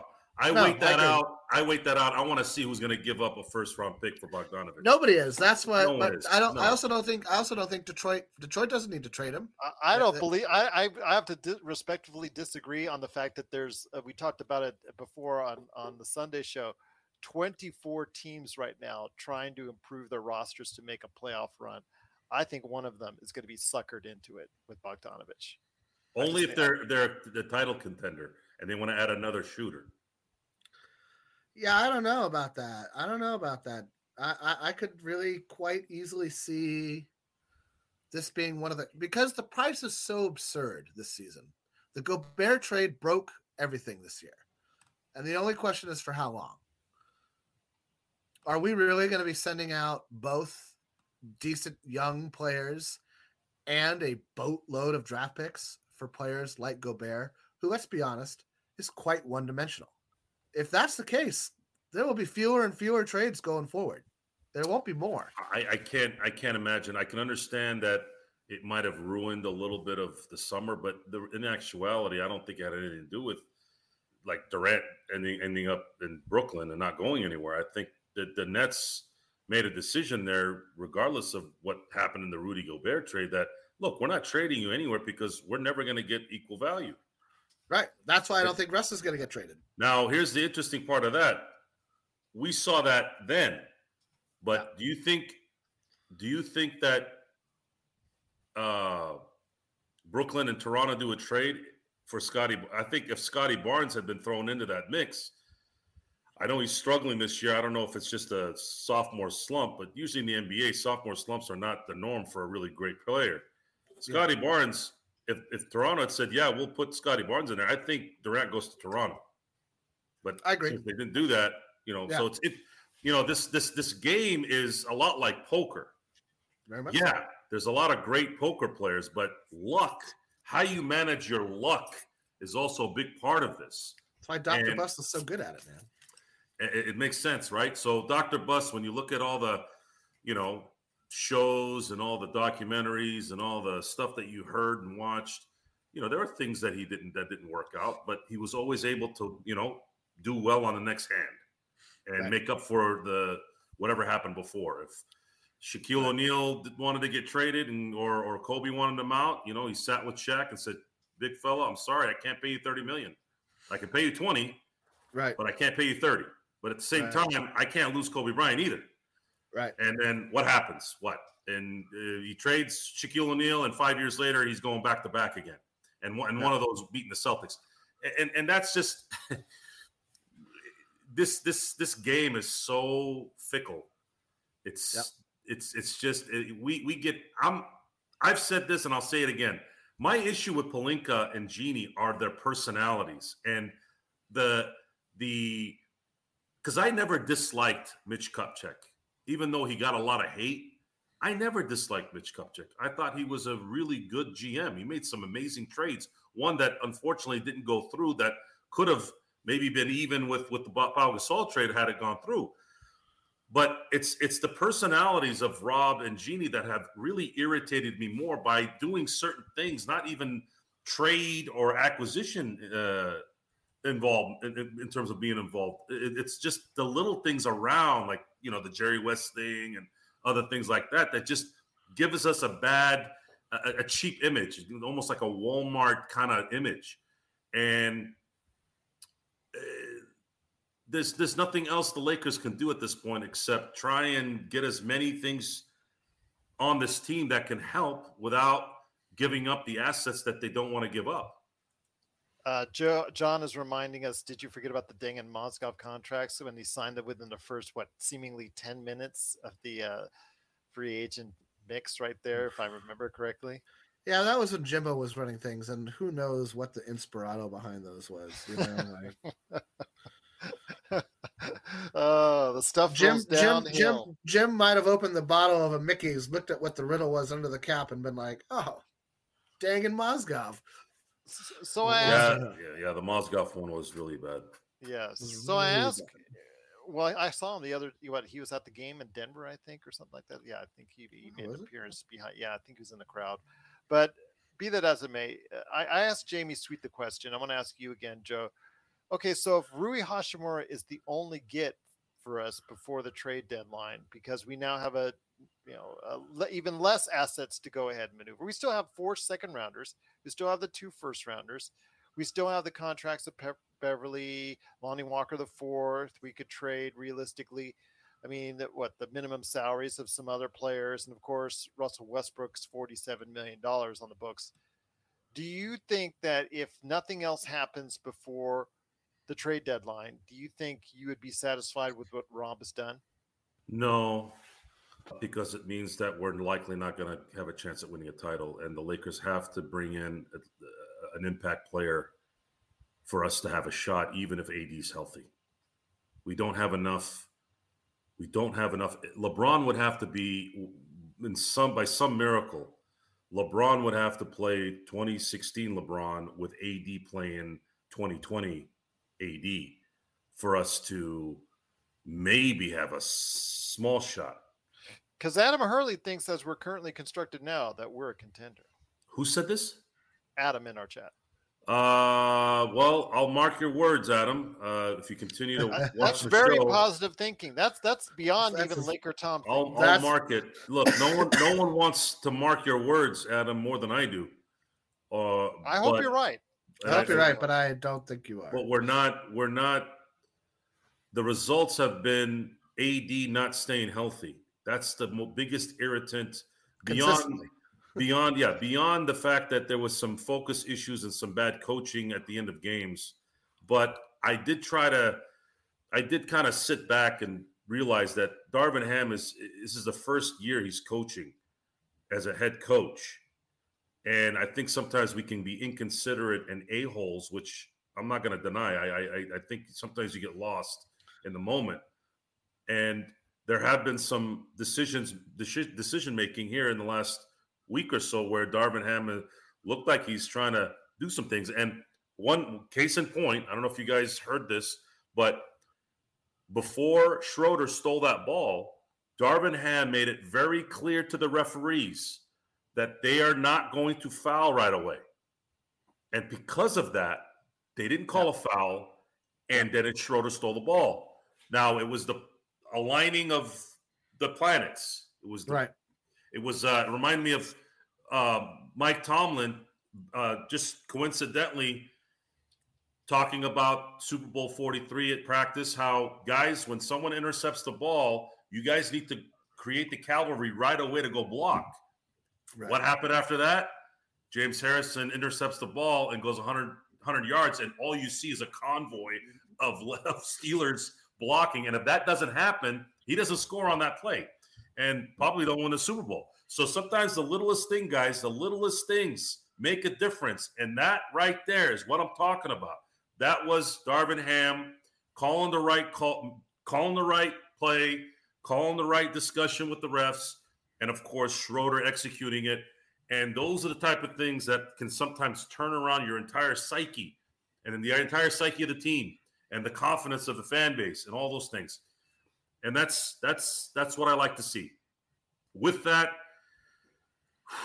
I, I just got I can't I can't really I cannot really make a, a, decision on whether this is going to work out in the end because we just don't know. It's it's we're, we're gonna we try to focus on the now, what's to happen tomorrow, what's to happen on Tuesday and Wednesday, uh, in general.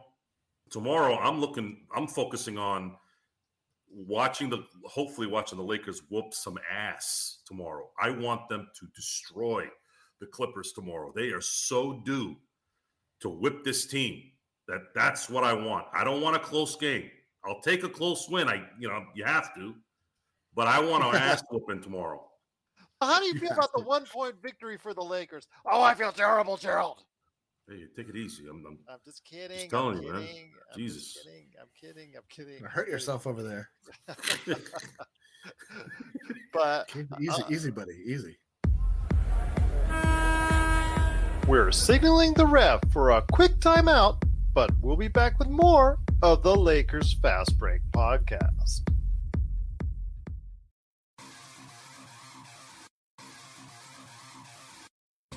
Needing an edge for your fantasy football team? Listen to the guys at Inside Sports Fantasy Football for insight that will help you reach your league championship. That's Inside Sports Fantasy Football. Check it out today on your favorite podcast outlet. I do want to say though that uh, you, all over the chat, you guys have been going back and forth. It's just truly great to see on the world's best Lakers chat right here at the Lakers Fast Break.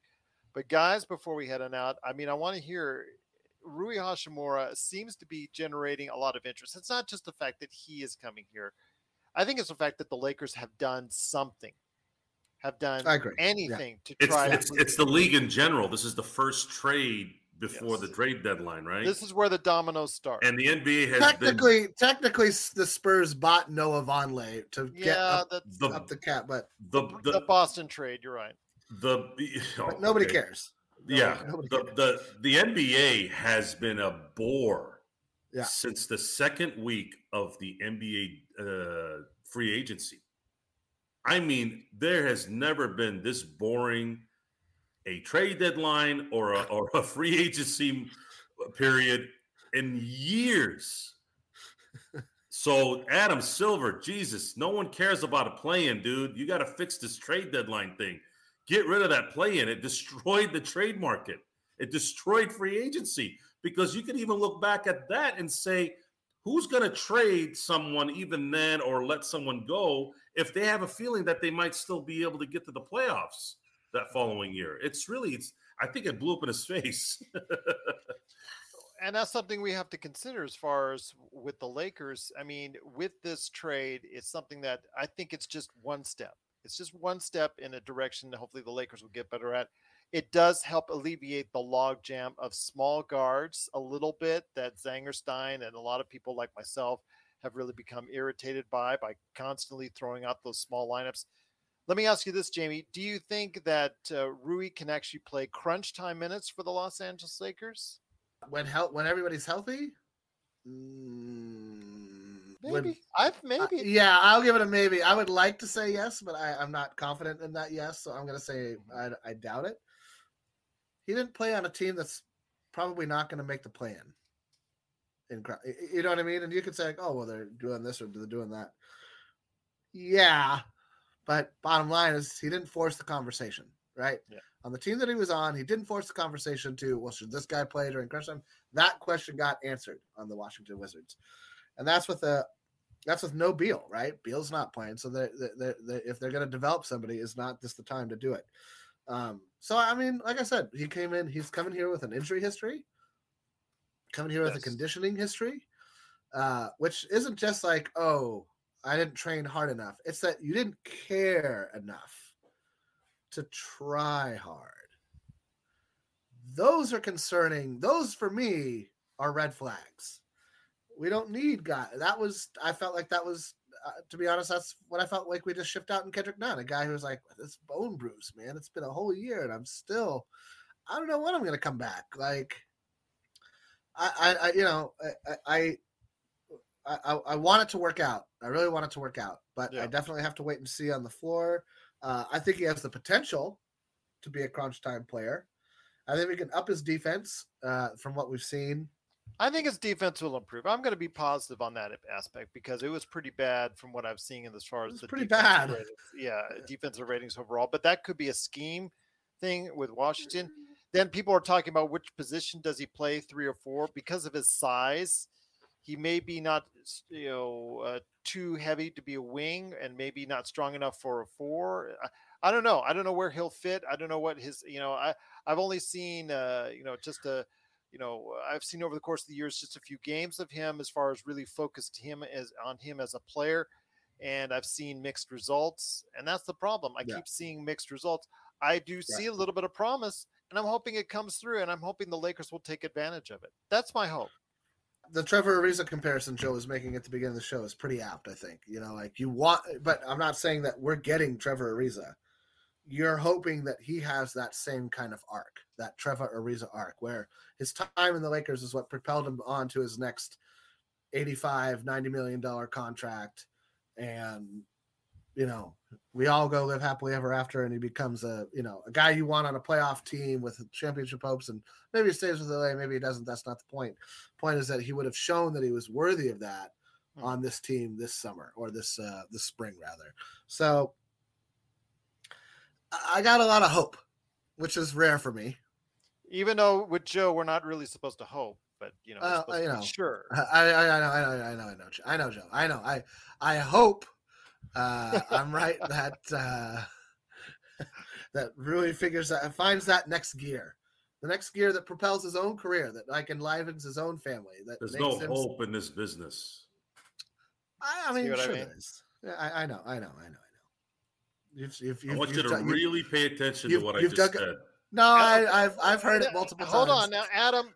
Adam, Mr. Positive. Adam is being real positive, and you know what? Uh, you know I appreciate your positivity. But before we head on out, uh, Adam Hurley is surprised that Laker guys like you guys don't have confidence in LeBron team with Anthony Davis team. That's not what we're saying, but- Adam. That's not No. that is not what we're saying. at But the all. That is- stats are there, Adam. Okay, Yeah. one title, two playoff, three three years. They have, they have currently played, I believe, other than their first season together, they have played 67 regular season games together Yeah. total in three it's- years. health wise. They've just not been together very long. It's just not, they don't play enough. And that's honestly, it's not LeBron's fault, a little bit, but more AD's fault. And you could be like, oh, well, you know, an anvil hit him on the head or a runaway luggage cart ran over his leg or whatever it is. It doesn't matter. He, he is. Then it's then he's then he's then he's got bad luck, you know, like so many uh, uh, others before him have suffered from. You know, bad luck is a true thing. I feel like. Yeah, it is about AD's health, Adam. You're right. I, I- mean, what- it's absolutely about AD's health. if we get the AD, he comes back, and we get the AD of earlier this season.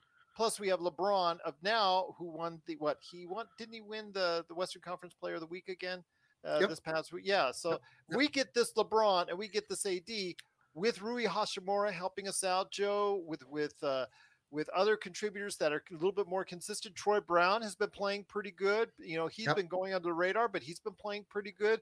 You know, you've got Dennis Schroeder that's been playing a lot more solid lately, consistently. Thomas Bryant.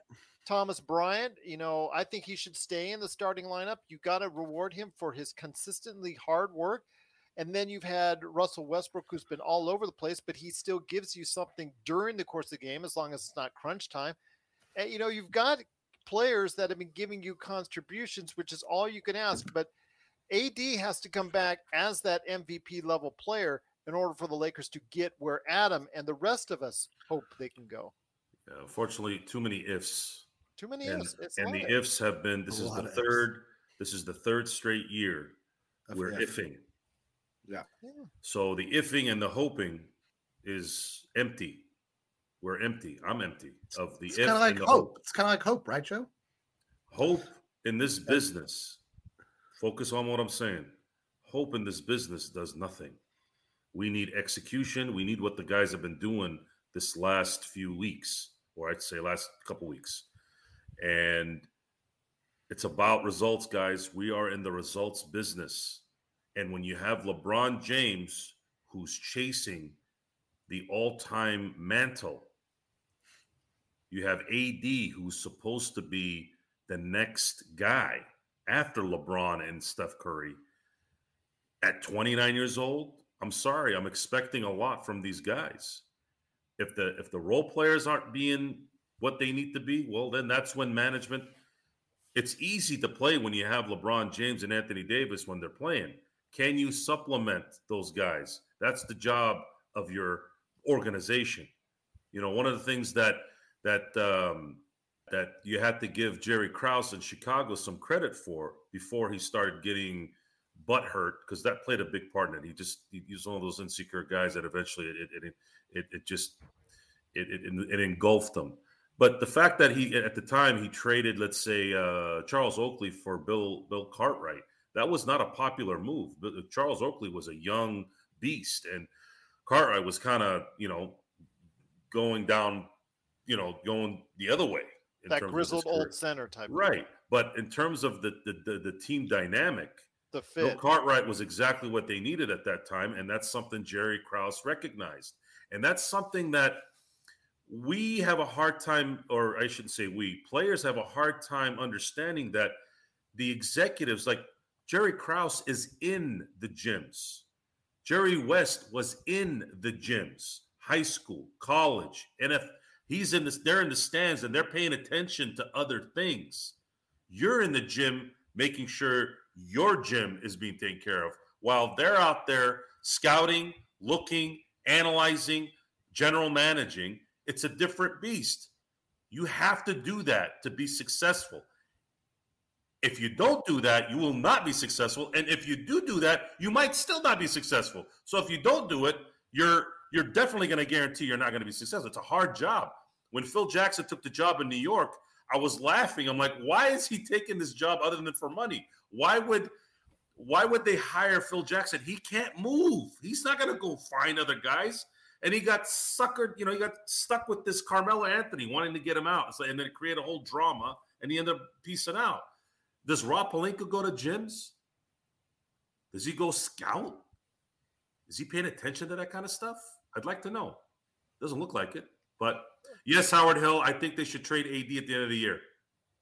And that's But- something that, and I want to say this right now. Joe was on the clearly he was leading the AD train at the beginning of the season. He got me on that train to give him one more season. And over the course of this season, Joe has seen that if that's what they might should or ponder doing, I don't think they will end up doing it. Personally, I think they should do it or at least look into it, at least what kind of offers you can get this summer. I think they should at least look at it. But you know, Joe, I, I think both you and I know that Three is enough. Likely not. Yeah. Three's enough, and he might he still has value at the end of the If, year. if he hurts that navicular bone, if he breaks that navicular bone, which he's which he you know hurt, he's done for a year. done Absolutely for a done year. for a year. Yeah, it's uh, it's one of those things where you want to get ahead of the things before it goes when it's before it's too late. You want to get ahead of things, and I still say that Philly trade would be the easiest trade to make because you would get a young potential star with a really good veteran and likely some draft capital, and then at that point you can sit down with LeBron James and say, okay, what are we going to do next? Like, what do you want? What, how can we construct this so that you can, you know, make make way of your ne- the next couple of years here since you're still playing well. It's it's a, it's it's not likely to happen because I don't think uh, Rob has enough uh, foreskin to do that. But you know, it is what it is. Once again, it's the Lakers fast break. We truly appreciate you watching and listening. It- is our extended Rui Hachimura trade talk. I know a lot of people are still asking about it, talking about it. Great numbers. You know, uh, we're going to stay on the air because right now we still got a lot of great numbers, and we really cannot thank you enough for watching and listening. Jamie, I'll, I'll hit you up next. Let me let me finish this. Let me let me explain this. Oh, okay, Terrence, good. I, I made a. I'm sorry. I'll finish this and then I'll let Terrence know Oh, what's going on. Okay. Terrence, I I was think I, I think in realistic trades, right? It's so easy to just say, "Let's go do this trade" when it's completely bonk, like dumb. It's not going to happen.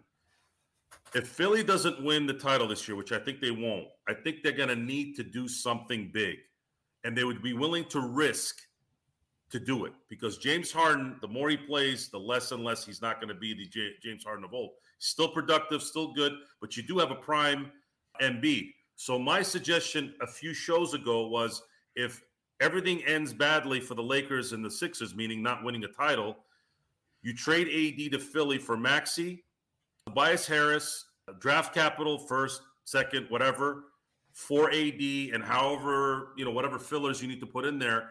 And I believe a front line of Embiid and AD in the East with James Harden should, by some miracle, AD's healthy by next year, they could have a chance at winning it all. And then the Lakers get younger and a productive player and LeBron probably more suited for LeBron's game. And then you got some draft capital coming where you can start drafting some people too.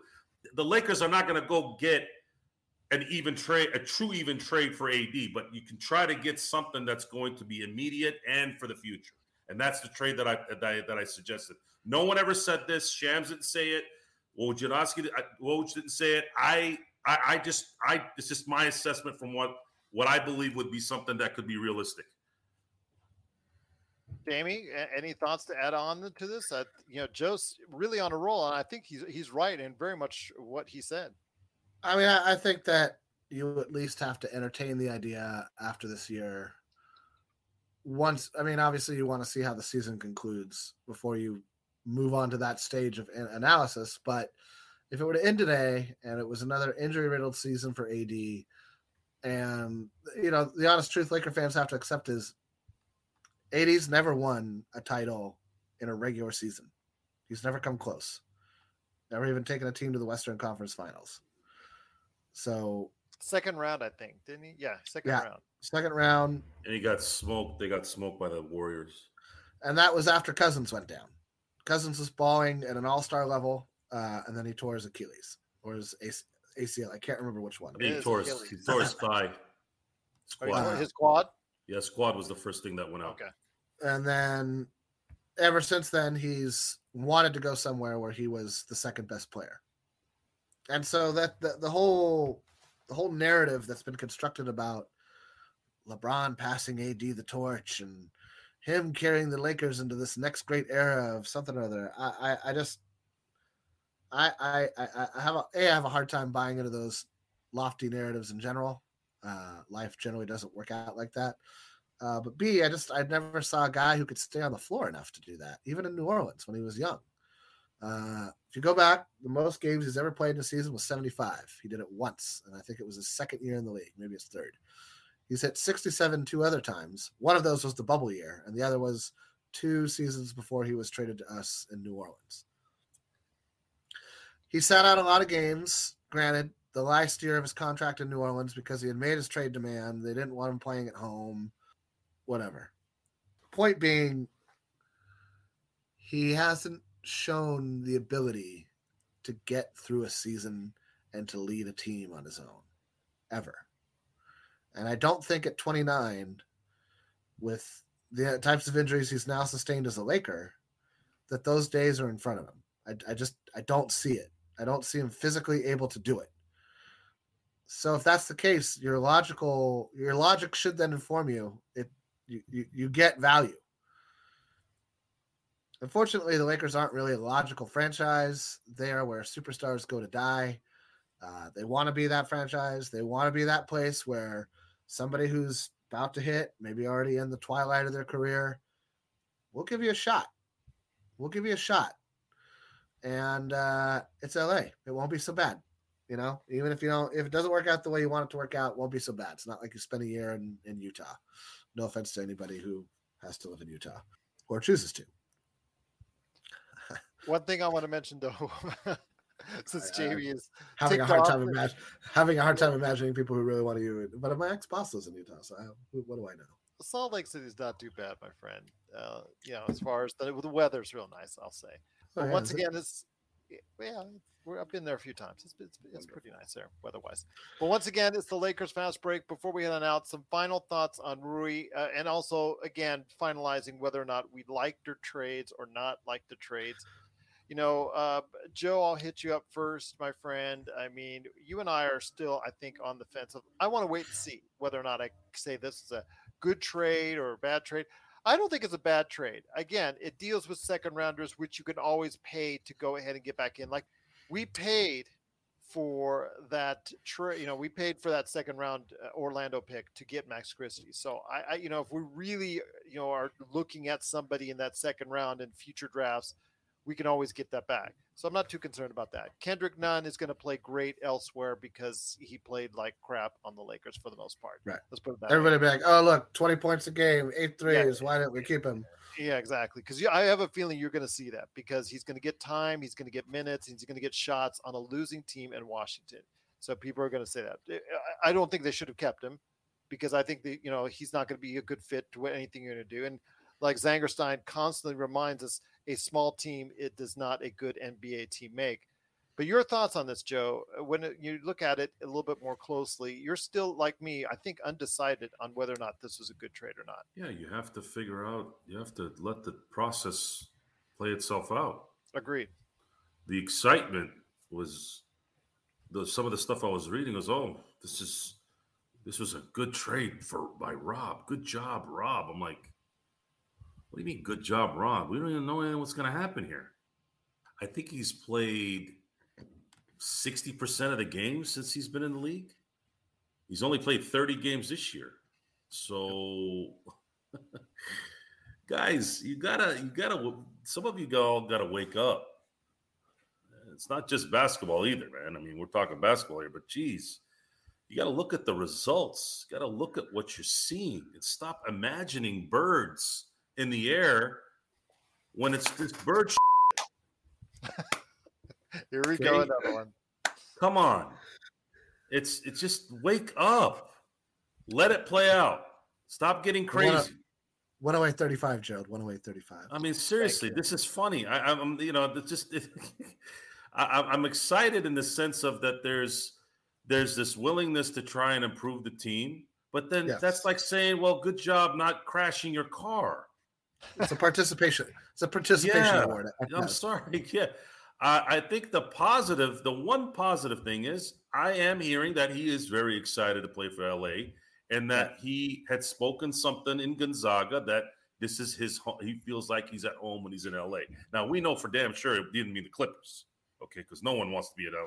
The only human being that wanted to be a Clipper was Kawhi Leonard. Paul, Paul George. Okay, Paul George. He went there by default because his yeah, feelings got hurt or something. I don't know what the hell that was, but so what? What we can hope for that he maybe gets focused enough to say, "Hey, I, I got I got a contract I can get this summer. I want to be here. I am going to play balls out." And that I've seen happen. I've seen guys in contract years, Eric Dampier, play look like Wilt Chamberlain and then completely go to crap once he got the contract. So for us, I'm thinking about this year. We get lucky and have AD play healthy the rest of the year. And if this guy's playing hard and is the 30 point in the game guy, you know, the rest of the year, hey, maybe we could have something ha- something happen here. He's not a 30 point a game guy. Well, not 30, but I'm saying if he's that guy that got 30 that's playing throughout the year. Sure. If he plays focused and aggressive, I'll be happy. Well, we'll see. Definitely uh, hoping for good things with Rui. I, again, I have to see consistency. That's all I'm asking for. If it's consistent, 12 to 15 points a game, comes off the bench, gets you 15 to 25 minutes a game, gets you that type of production – shoots 35%. I'm not asking for 40%. I'm asking for just 35% from three. That stretches it enough that gets people thinking. I mean, Troy Brown is shooting 35%, and he's doing, he's one of our best shooters right now, and he's doing the best, uh, I think, above my expectations of what I thought he could do coming into the season. So, Jamie, I'll head it over to you. Your thoughts on the initially on the trade and what Rui Hachimura can give us with the Lakers. I mean, my initial thoughts were that it was a, a decent, a solid trade for what we gave up, what we brought back. Solid trade. I think it has the potential to be better in the future than it is now, which is rare in trade, especially for the Lakers, especially considering what we gave up. But that's that's all hypothetical. The guy that we're getting on this team right now, we'll see, right? You know, I, I would imagine that he's behind a couple of players on the depth chart right off the bat simply because they've been here from the beginning. Uh, how quickly he picks things up, how quickly he, you know, excels on the defensive end, how quickly he maybe ad- uh, ad- adapts to a role of supporting R- LeBron, supporting Russ, supporting our guards, and getting supporting them... AD. Hopefully, when he comes back, I'm not counting on. I, I can't. I can't. I'm not going to count on. I'm not going to. All right. I, I, I think he should have gotten surgery instantly. I think he should have just started it right when it this is a fool's errand. Okay. it's an injury caused by repeated running and stress on the area. Things like running and jumping. Which is what he'll be doing when he gets back. That sounds a lot like basketball to me. So I'm not holding out high hopes that this is a long term successful uh, strategy. If it's enough to like push us into the playoffs and he can make the playoffs and then get the surgery and sit out a year, I don't know. Got to be the shoes. Know. Yeah, we know uh, defense is not his strongest attribute, but no, defense isn't his strongest attribute. We just want him to try. Oh, that's not got to be the hash. Dang it. well, I mean, it's not. Unfortunately, Howard, it's not that easy. As Gerald said, it's a year, basically a year minimum from that surgery. You're gone to- for a year. I mean, you're Right. looking at uh, you know a year for that. That's one of the worst injuries a big man can get right there. No, it's So- it's it was bad news from the beginning. The only good news was that it didn't break. Yeah. Uh, that it just is floating, I guess, which I still don't understand how that's not broken. But Sean would have to speak on that more than myself. So Sean's the medical professional here in our uh, our little enclave. So, but it is a good trade.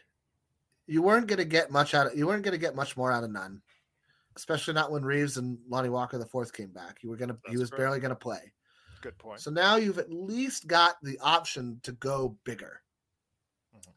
How well that works out remains to be seen, but you could try it. It is a new option that didn't exist, and I think that that makes the team better. Once again, it's the Lakers fast break. If you have any questions for us uh, and you're not in the live chat, go ahead and just put it below on YouTube or wherever you get your podcast or at Lakers fast break at yahoo.com. Lakers fast break on social media TikTok, Instagram, Facebook, Twitch, Trovo. We're there. So go ahead and be part of it. Tomorrow we'll be on the air for playback.tv slash Lakers fast break. The game is against the Clippers. And Joe wants a big win for the Lakers tomorrow against the Clippers, 7 p.m. start time. Then 9:30, we'll be on the air with a post game, the best Lakers post game that's out there right here at the Lakers Fast Break. Je- uh, Hefe KC, yeah, it's possible the Lakers can make another move. I am hoping that the Lakers make another move because Joe, uh, you know, I said it. If Rob does not do another move, if Rob does not make another move, Joe, I would not consider this a successful trading season for the Los Angeles Lakers. No, and uh, we're gonna need to we're gonna need to hope there's a desperate team needing to drop big salaries without the Lakers having to throw all of their first round picks. Hmm. Good luck. Yeah, Good luck. not gonna Yep. happen. Not gonna happen. Yep. Not gonna happen. Once again, it's the Lakers Fast Break. Joe Soro is here for you. Jamie Sweet, aka Yami Swoot. Go ahead and check out Jamie Sweet eh, at him today at five things on Lakerholics.com, along with Laker Tom, the number one Lakers blogger that's out there. Of course, you got Joe Soro. You can find him as Ox1947. Give him a shout out and hello when you're by at LakersBall.com. You know he's all over the place when it concerns LakersBall.com. And of course, a major part of our live watch parties as well on playback.tv slash Lakers Fast Break. I'm sorry that we did not air the deep dive on Jay Moore for today, but that will come in time. We'll just have to find a day in the schedule to go ahead Why and do it. bother? Why? Because people are asking for it. Boring. People are asking for it. Well, you should have heard Sean's deep dive. That you might change your mind when you hear Sean and and what he was talking about with the deep dive on Jay Moore. But Yeah, What- I haven't listened. That was last show or two ago. no, it was on playback. It was actually on playback. Oh, it was on gotta- I- playback. Oh, Yeah, okay. so I got to grab the footage and then I'll, I'll have to post a little bit of it here, but I will post it in full uh, on the audio portion on an upcoming date in mind. So Douglas What- Douglas Jenkins. We're not going to make a trade with Detroit because they don't want to make a trade with us. well, we'll see. They want to fleece us. Rob is smart not to get fleeced for two first round or even one first round pick for Bogdanovich. Everybody wants to fleece the Lakers in the NBA. Uh, You know, I, I believe with Joe. I think that Rob has burned a lot Yeah. of bridges, and the Lakers as an organization, they've burned a lot of bridges. That's what Yeah. happens when you win 17 championships. Any trade with San Antonio, Indiana, Detroit is going to be an overpay. Why? Because we've smoked them all in either the playoffs or the NBA finals multiple times. Yeah. Uh, as Zangerstein and others have pointed out in the chat, Rui is going for a physical tomorrow. So we will not be able to see Rui on the floor until Wednesday's game. At so best. I apologize for that at best, at earliest. So apologize for everyone who's excited to see that, but you know that's the way the things do go down in the NBA. Joe, Jamie, any last thoughts before we head on out? Hoping for the best.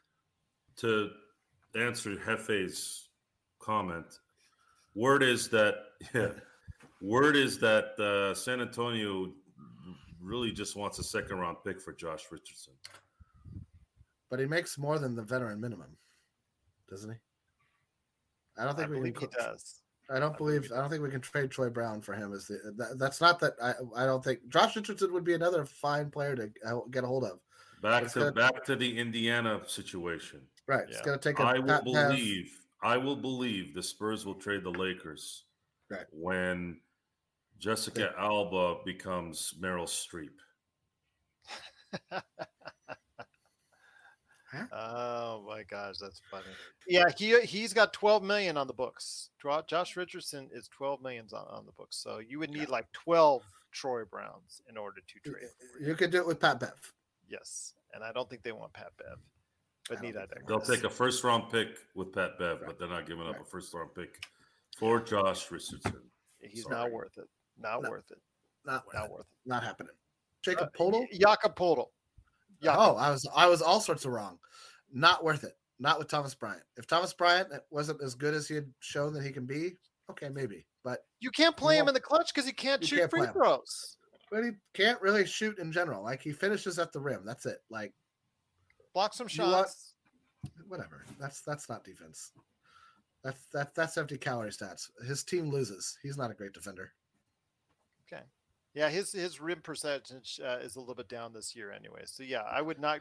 Jakob Poeltl is not a good option simply because of the fact you cannot play him in the clutch uh, because teams would just go right at him or actually uh, want him to get the ball each and every time because of how poor a free throw shooter he truly is. But once again, it's the Lakers fast break. We truly appreciate you watching and listening. Appreciate it. Again, tomorrow we'll be here as the Lakers hopefully will destroy the Clippers finally after so many times. How many times have they lost the Clippers now? I don't want to say. Yes, it's it's in the double digits. I remember Joe saying it. He was he was really ticked off when he said it too. So yeah, that's got to end. That's got to end tomorrow. And that's going to end tomorrow. Let's think That's right. positive. Let's Adam end it. Hurley, Adam Hurley positive, and we're going to go ahead and think positive. They are going to end it tomorrow. So yes, that's right. Laker Tom, one, two, three. Laker Tom, right there. Laker Tom. One, Laker two, time. three. Yes, there you go. John McKinley says, take a shot every time Gerald says before we head on out. No one cares what John thinks. Oh, No, that's not true. Oh. Well, John, I wanted to get you on, but I know you had technical difficulties, so I'm sorry that you couldn't make it on. But please come on. You're always welcome. You know that. But once again, if you have any questions for us, Lakers Fast Break at yahoo.com or wherever you get your social media. Go ahead and like and subscribe. Tell your friends that the best place to go for Lakers chat is right here at Lakers Fast Break. And tomorrow, hopefully, another win. This time against the Clippers will happen. We hope right here at the Lakers Fast Break.